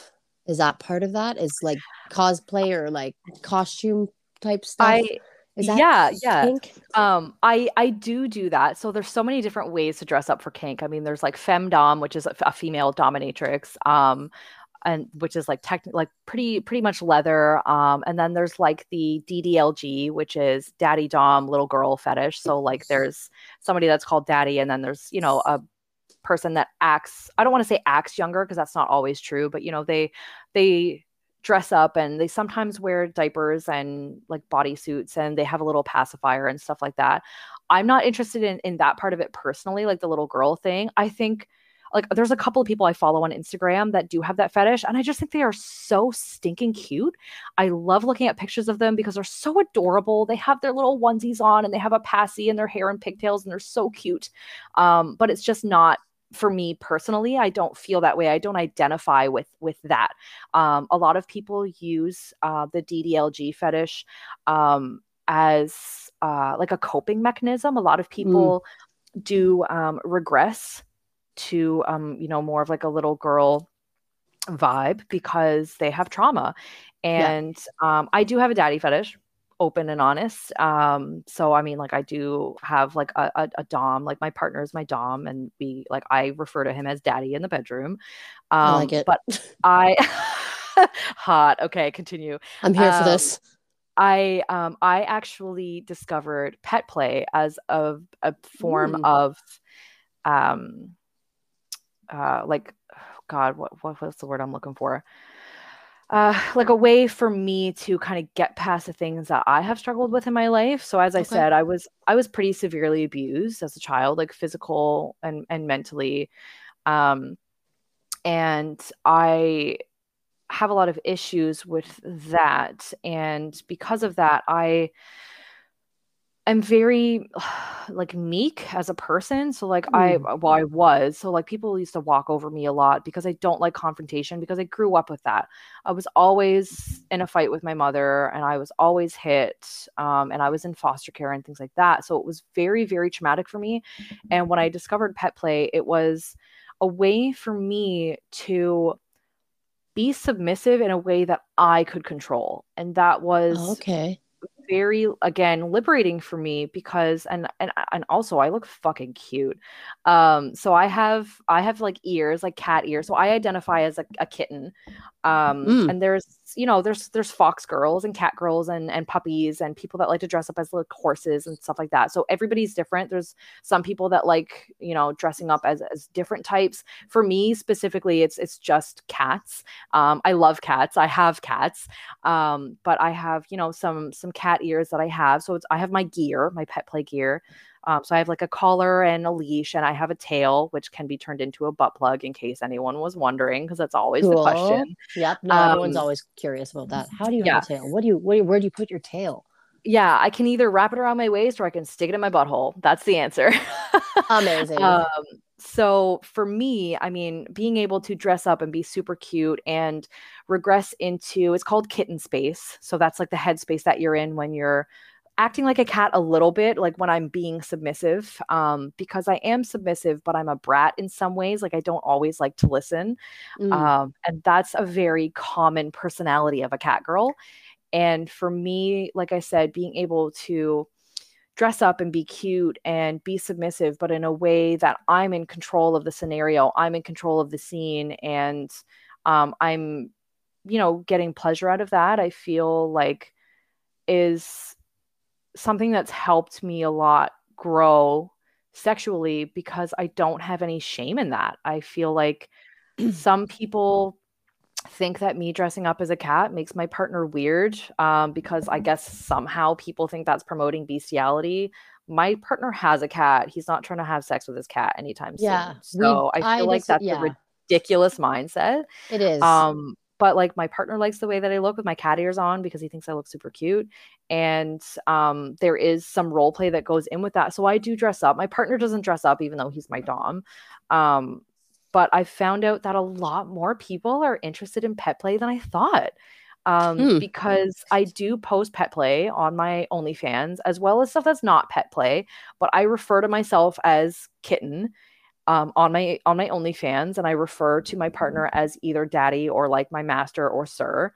Um, and so many people are into that that I'm I'm I'm kind of surprised by. So there is dress up that goes into it just for like myself, but kink doesn't always have to be that way, right? Okay, no, and I yeah. I think that's the, I love to hear that because mm-hmm. it's very um it's again like it's something that people you people don't w- let's just put this out here people do not talk about their sex lives or in the bedroom or anything and i think that's stupid so that's why we're doing mm-hmm. this we're having this conversation yeah. because we want to we want people to be aware that it's not fucking weird like it yeah. is. uh, i'm just gonna throw i'm just gonna throw this out there i got a fucking fox outfit and i love it it's so cute, right? Absolutely loved it. I loved yes. it. And I would love to do a little bit more makeup so that I look as though I have whiskers.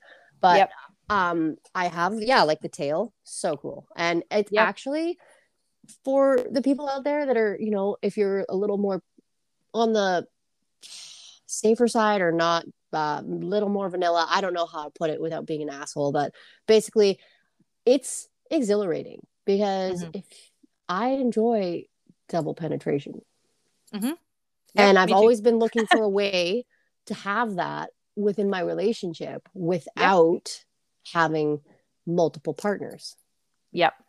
Because Yep. it for me, I'm a very I'm a very monogamous person. I uh I enjoy the one one partner type deal Mhm. and that's just it's always been that I haven't explored. Like I've had threesomes and um it was fucking Yeah. That's one thing I haven't done actually, surprisingly. People always just assume if you're pansexual, like, oh, you've done That you ha- I actually haven't done that. It's not that I like haven't been interested per se. I just don't know how I would feel about that because I do have insecurities.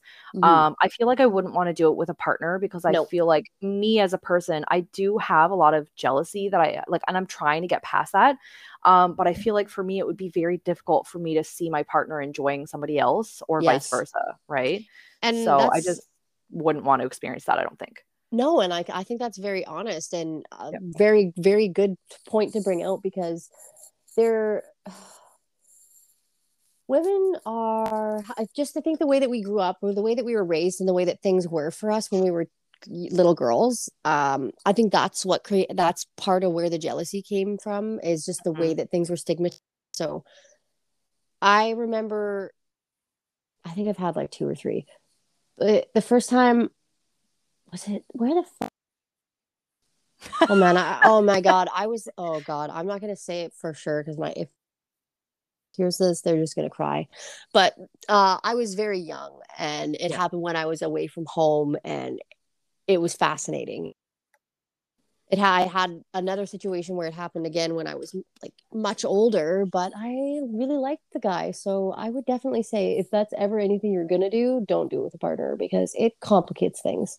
Yeah. It's um yeah, and that's it's funny, that's interesting. Like it's so funny to to talk about it because like we have such open minds, but then we still have our own restrictions on Mhm. what what we're okay with and what we're not okay with. So Yeah. but yeah, I and I I know people that um have been in relationships that have had threesomes and it's been fine like they haven't had any issues and like I totally respect that like I said everybody has boundaries in their relationships and if you're okay with doing a threesome with your partner or partners if you're polyamorous um or if you're practicing ethical non-monogamy or anything like that that's totally cool it's just not for me just Mhm. because I am just naturally a, a jealous person. Now, I'm not like a psycho or anything, I don't think.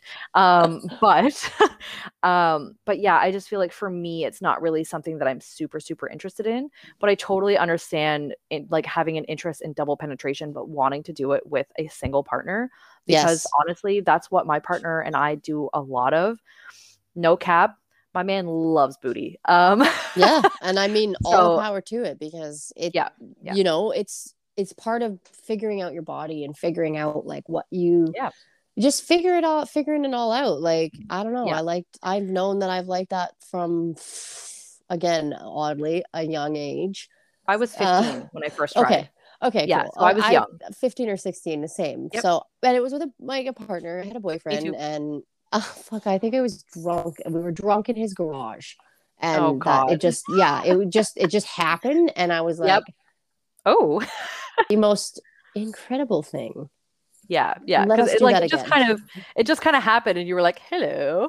oh i didn't know but okay Yeah. now i know Yeah, but Um, don't I- do it and I- drunk try to do it sober because you need lube Yes, yes, and that's that's another thing that I definitely wanted to touch on because I do. This is going to sound weird, but I do a lot of anal. Okay, so not weird at all um yeah so i it's it's a lot of what my partner and i do um and even if we're having like vaginal sex there's probably a lot of anal play involved right?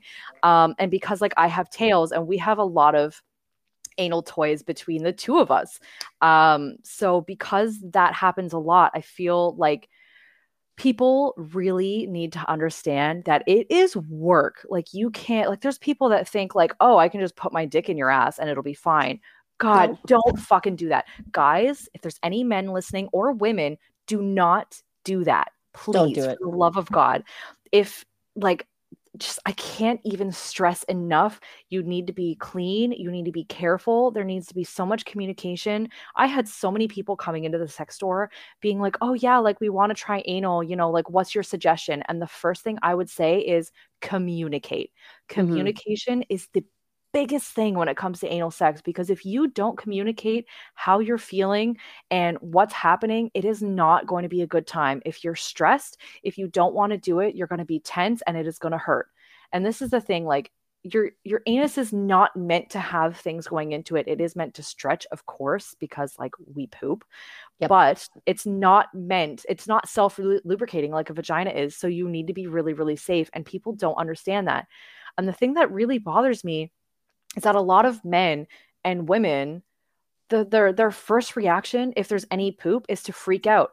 What the fuck do you think is going to happen? You're putting right? your finger in my ass. If you're going to go cave diving, you need to be prepared to hit a few stalagmites. Yep. I love that That's analogy. that comes to me courtesy of a friend of mine that I play Pathfinder with. Um, and I just it's something that people just assume is like your ass is going to be clean all the time and that's not what needs to happen and people really don't understand that like you need to clean it out and i had somebody ask me recently like how and i told them like you need to buy a douche you need to prepare yourself before you use it and they were like well how do you prepare yourself? and i'm like use a, a, a finger and some lube and they're like yeah i'm not doing that because my nails are long and i was like okay you cannot prepare if you want to but if you try to clean your anus out with a douche without preparing, whether or not you lose use lube, you're probably going to get a fissure. And fissures fucking hurt, man. And if you get a fissure and then try to have anal sex afterward with that, it is so painful. It's like a paper cut on your butthole that stretches and is not comfortable. So everybody that's listening, please don't ever try to do anal dry. Use a lot of lube. You need to warm up to it and just be comfortable don't buy anal relaxers. Oh God, please don't buy anal relaxers because they basically it numbs you. Um, so you can't feel it. Exactly. And a lot of people would come in and be like, "Oh, I want to numb it so that I don't have to feel it." Then why are you doing it? Yeah, the whole point. Good. Yeah, the whole point of doing anal sex is to feel it. And if if you're numb down there, you can't feel anything good that's happening. But even more importantly, if you're numb, you can't feel anything bad that's bad. happening either. You can't right. tell if something is ripping or if something is bleeding or anything like that. So you won't be able to tell your partner to stop. And right. that's really, really important. And people don't understand that about anal. They think that they can just go for it and it's going to be fine. And it's not like that. Like my partner and I, we do a lot of anal sex. And even for me, like when I'm cleaning, I still have to prepare myself because it's it's not meant to happen. And like, don't get me wrong, we've gen- we've definitely worked up to items that are larger because that's just what we're interested in.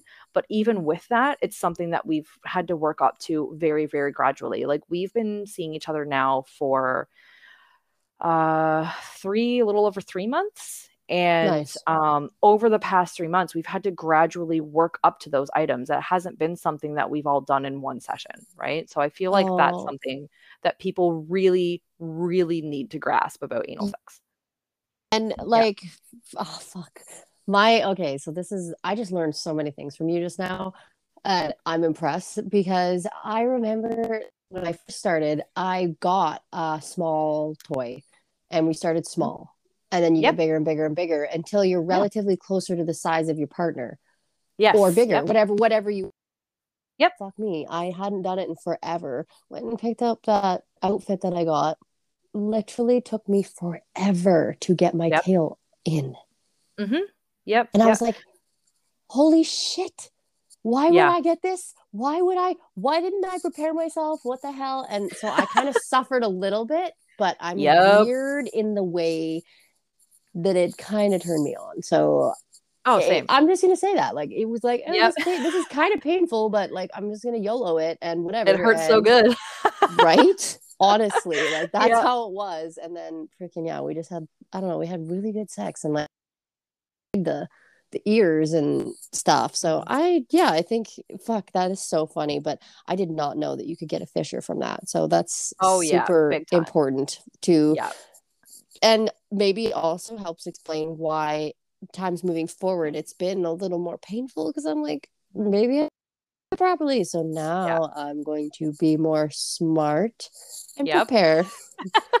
yeah and and i feel like too like a lot of people don't know that there's certain types of lubricants that you can use with certain toys because a lot of people i mean like ideally if you're doing anal sex you, like you're you're going to want silicone um because it, it doesn't go away right it, it just stays there but if you're using toys that's not always an option because silicone you can't use with other silicone toys because it it binds to itself and then it deteriorates your toys right um, so really, the only toys you can use silicone with is like hard plastic, metal, and glass. Um, Oh. and and it and it depends. Yeah, it depends on the the person too. So like for myself, um, I have a condition that was diagnosed by my doctor when I was a teenager. I get infections, like vaginal, like yeast infections, very Mm. very easily. Um, so for me, um, I can't really wear any underwear that's not cotton. Um, I can't wear stuff that's super super tight.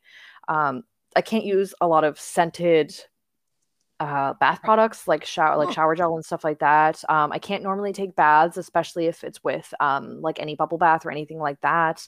Uh, there's so many things. I can't drink a lot of beer or eat a lot of bread that's leavened with yeast because that makes it worse. So I have Hmm. a lot of restrictions around that. So with me, I'm very sensitive to lubricants. Yeah. Um, so it took me a while to find one that would work for me that was versatile that I could use for vaginal sex and for anal sex. And anybody, I've had people tell me like, oh, you know, like if you need lube, that like you're old, like you're all dried up and stuff. Like, no, Nope. that it just happens. Like totally I does. my my vagina is perfectly normal and I feel like that's another stigma is that if you need lube, there's something wrong with your vagina. No, it's just sometimes there's a lot of friction, or maybe I'm trying to put something big up there. Shut your mouth. um Sit down so and be humble. yes, exactly. So like go lie down a bit. Oh my god, I love that. Um, but uh yeah so i mean i had to try to find something that was good for me because a lot of stuff gave me an infection i can't use silicone um because silicone is uh, because it's synthetic uh, it just doesn't mesh well with my with my body. I can use it for anal i just can't use it for vaginal. Um so for me it was really really hard to find a lubricant and a toy cleaner that was really really safe for me and didn't cause me any of those issues.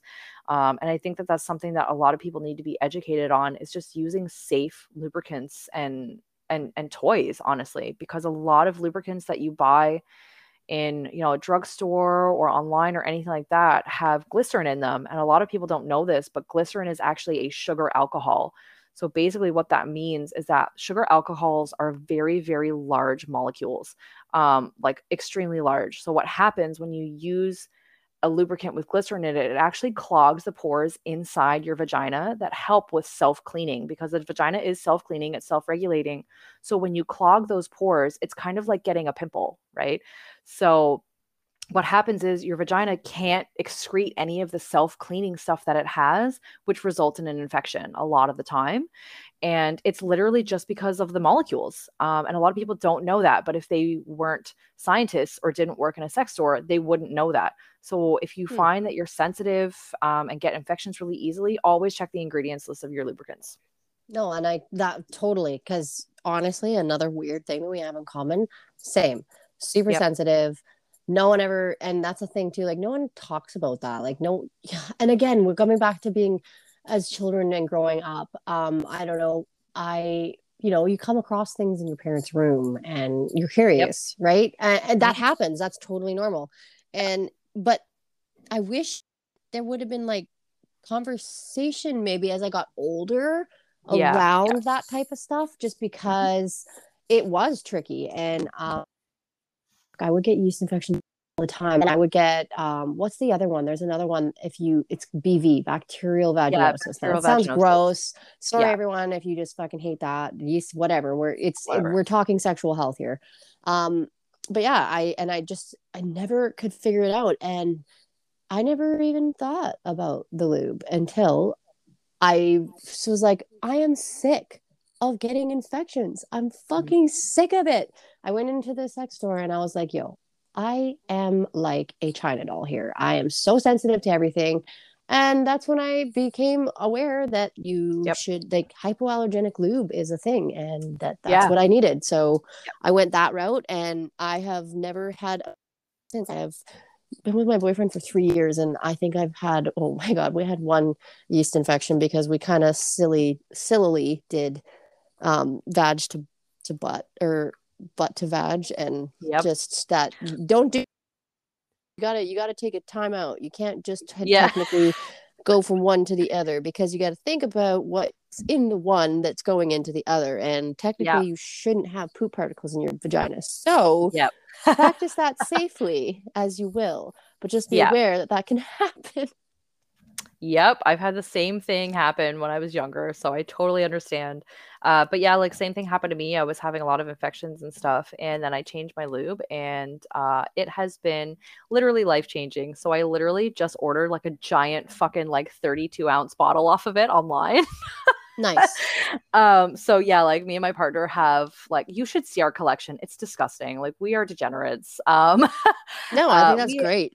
we have like drawers and drawers of sex toys um and we're actually like so he has three bedrooms in his house so we're actually making one of them our sex room like for me to do love my shoots in and stuff just so that all of our stuff is in one room right so Sure. it's like yeah Not so it's like everywhere, all over the easier place. yeah so it's easier to access as well so we're basically gonna have a sleep in bed and a fucking bed Love that. Love that. yeah yeah um so i i feel like it's it's definitely going to be a way for us to kind of like hide our shame in a way um because you know like we have restraints and stuff like that like half of the time i'm tied down to the bed with something in my butt a gag in my mouth and i'm blindfolded right Yep, so yep. um we need somewhere that somebody's not going to walk in and be like oh my Oh my is right. I love it. Yeah. Yeah. So uh, we're we're we're getting we're in the process of getting that all set up because I I do have a locking um like little carrying case for my toys and it's not big enough because I have so many and he has so many as well. So it's just been um it's been an interesting ride uh being with somebody that's definitely willing to explore sexually and this is the thing like before we started dating um i actually brought up like my kinks and stuff and he's like yeah a lot of that stuff i haven't tried but i'd be willing to try it and he's so good at it and that always blows my mind when people are like yeah i've never tried that and then they are so amazing at it and it's just like becomes basically second nature to them.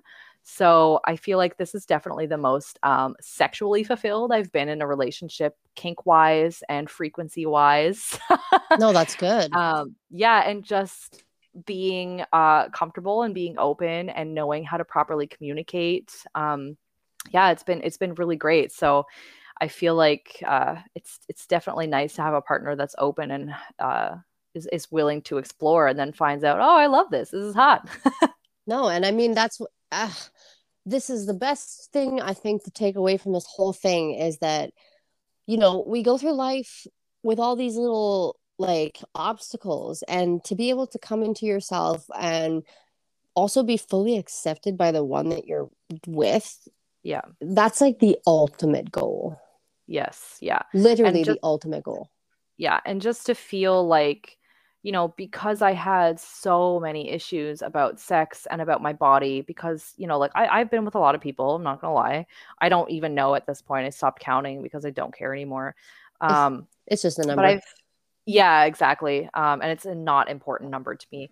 Um but i've been with a lot of people and because of that there's been a lot of comments made um which is ridiculous i feel like if somebody is letting you fuck them and you're going to insult the way that you look then you're probably a trash person and you should just throw yourself out just throw throw the whole man away or Trash woman or person, person. yeah. Um, you should never judge like that but yes continue Yeah. Um, I've had so many people make comments about the way that my face looks, uh, like when I'm having an orgasm, or the way that my body looks in certain position positions, the way that my breasts look, the way that I sound, and it made me so uncomfortable with my body, and I still carry that with me a little bit. Mhm. Um, like there was a period of time where I would not, I refused to have sex with the lights on; they had to Yep. be off, no lamp or anything, just pure Just dark. darkness um, because I didn't want people to see my O face because I was so upset about it. And my like my breasts are like I said large, they're heavy and they don't they're not perky. And I feel like to be with somebody that is so not not judgmental about the way that I look and how I sound and the sounds that my body makes um, is just a lot more comfortable for me because we're able to both be really comfortable with our exploration both for ourselves and for each other Mhm. and it's something that i'm not super super used to so um, it's it's definitely been interesting i feel like i've definitely landed a good one and um, it's uh, sexually for me it's been uh, it's been really nice just not being judged and just being you know told that i'm sexy as i am yeah exactly queen. yeah Yeah. Yes. Oh my God. Yeah. To all of that because ah, what you yeah, oh my God. Okay. So literally all the things. I can't even I can't even begin to express, but like um there was like a I had a period of time I dated this guy and he would make fun of me when I was on top. yeah that's so cool I literally was never on top for the longest time because I was Mhm. afraid of it. I was afraid of it because I was afraid of how I looked. I was afraid of how I felt and Mhm. afraid that I was so awkward about my Yep. body that I just didn't Yes. know how to move. And my partner yes now is just thrilling. He is, and this is funny. He's younger than me, and like he's so open minded. Like he Yeah. just just loves. Honestly, if it wasn't for this boy or this this man I'm dating, um, I would not be where I am right now. I love myself because he taught me how to love myself. He loves my body as is, and he's never said anything shitty about it. yeah i Even when that I say shitty things, he's like, "Don't say that. You're fucking Yep. beautiful. Don't say that Yep. about yourself." And our part our partners even sound very similar i mean mine is Oh. older than me but um and i find that's so rare to find in somebody that's younger than you and this is I know a lot of the reason why I don't generally date younger men is because I find that younger men have such an ego about sex and they do. I feel like it's just ridiculous like I you know you know that the the whole thing about like if you're an older man you don't care if somebody is is on their period you you take their clothes off and you fuck them in the period Yeah. and that's so true like I feel like older men because they have more experience they've probably been shit on at some point um if they've done anal i know mine has by me recently by accident um It happens. Um they've probably been bled on they've probably you know had partners that maybe it was you know they had an infection they might not have smelled the best and they went through it anyways because that happens I don't care what anybody says. Every now and then your vagina doesn't smell the best, and that's totally normal.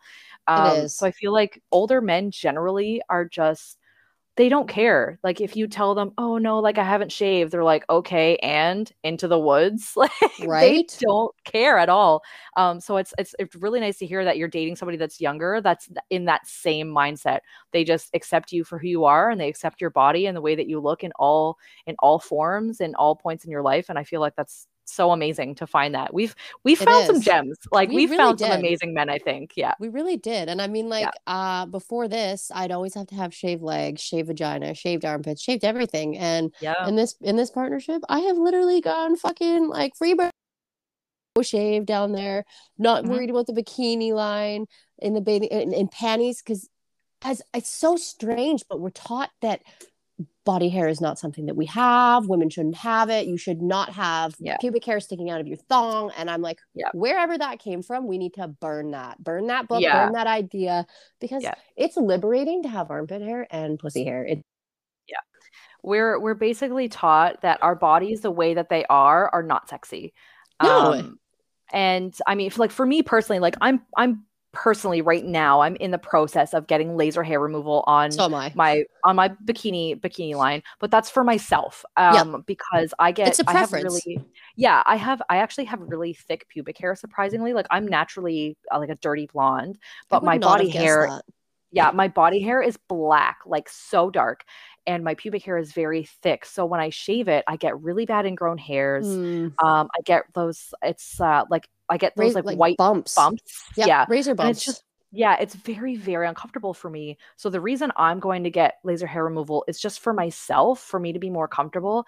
And honestly, like I I personally prefer shaven on myself. I don't care about Yeah. other people. Like if I was with a woman that wasn't shaving, I wouldn't really care about that. Same thing with men. Like I've been with men that don't shave, that do shave and in between and that doesn't bother me. Doesn't just bother for me myself.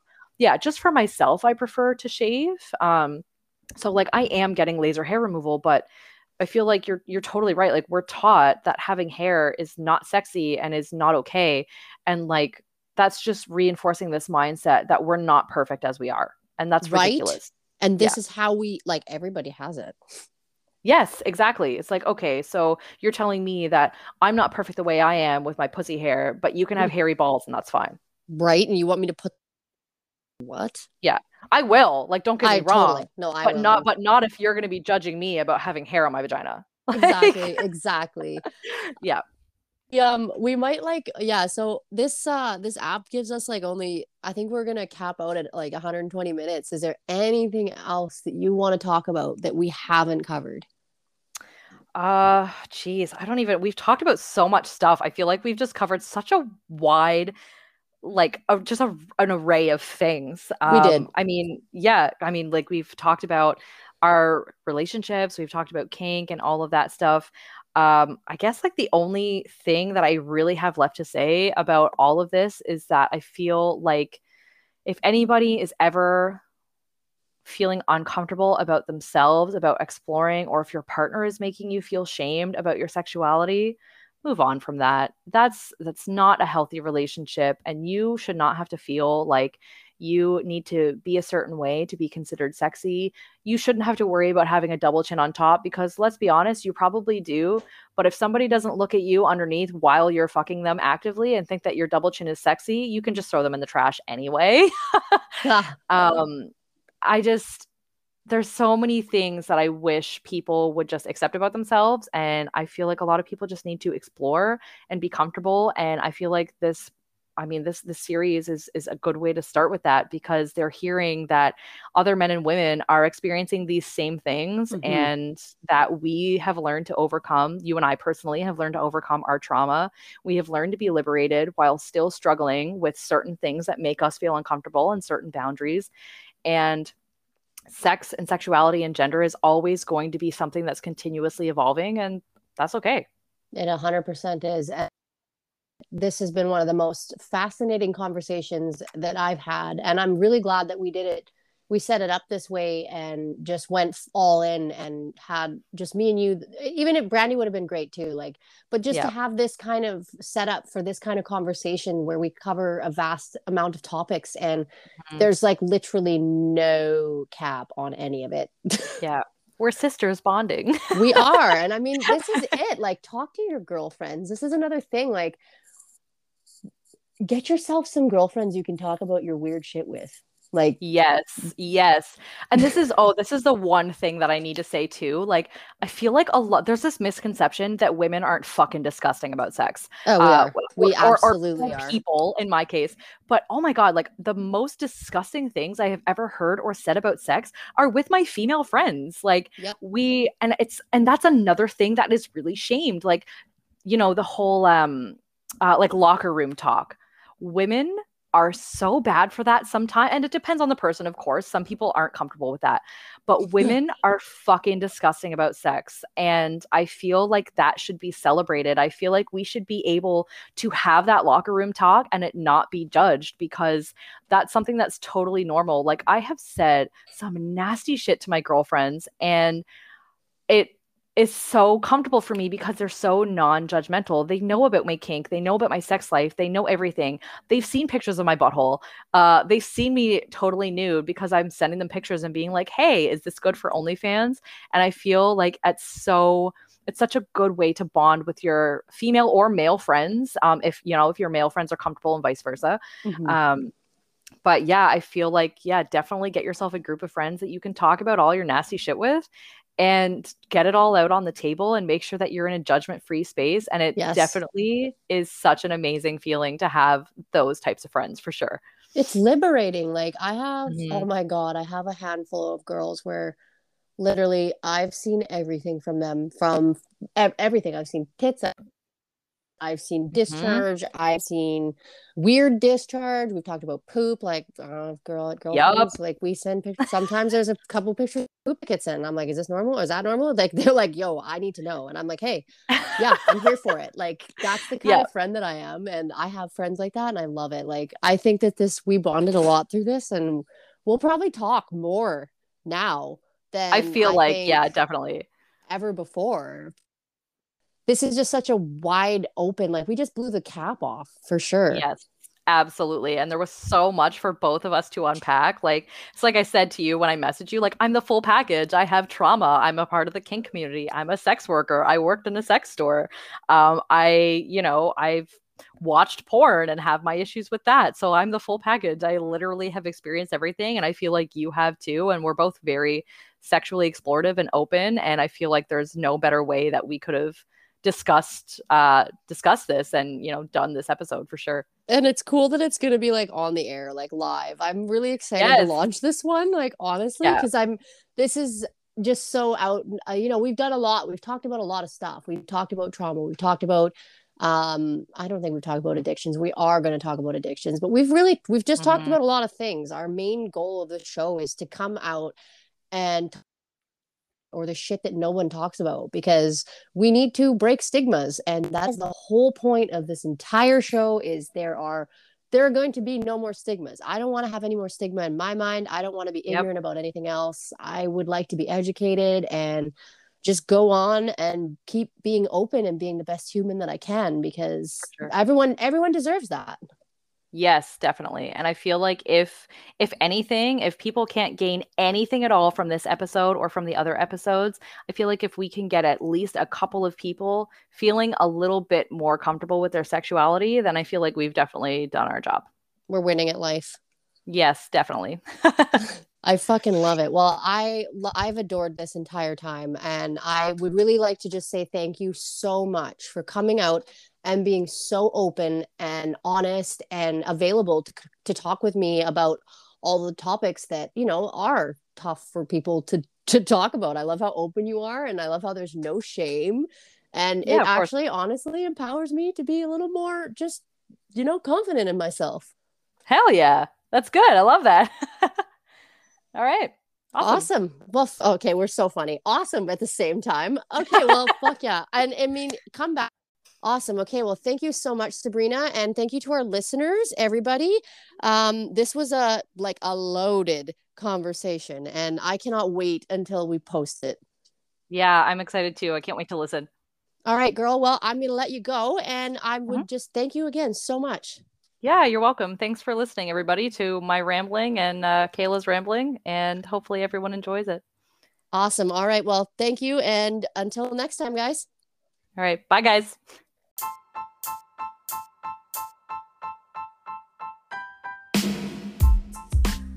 Thank you guys so much for stopping by today. We appreciate you so, so much. If you like this episode and you want to hear more or be updated with episode drops, please make sure to send us some love on our Instagram page, the Be Real Babe Podcast. Give us a follow and stay tuned for more realness coming to you next week. Until next time, babes.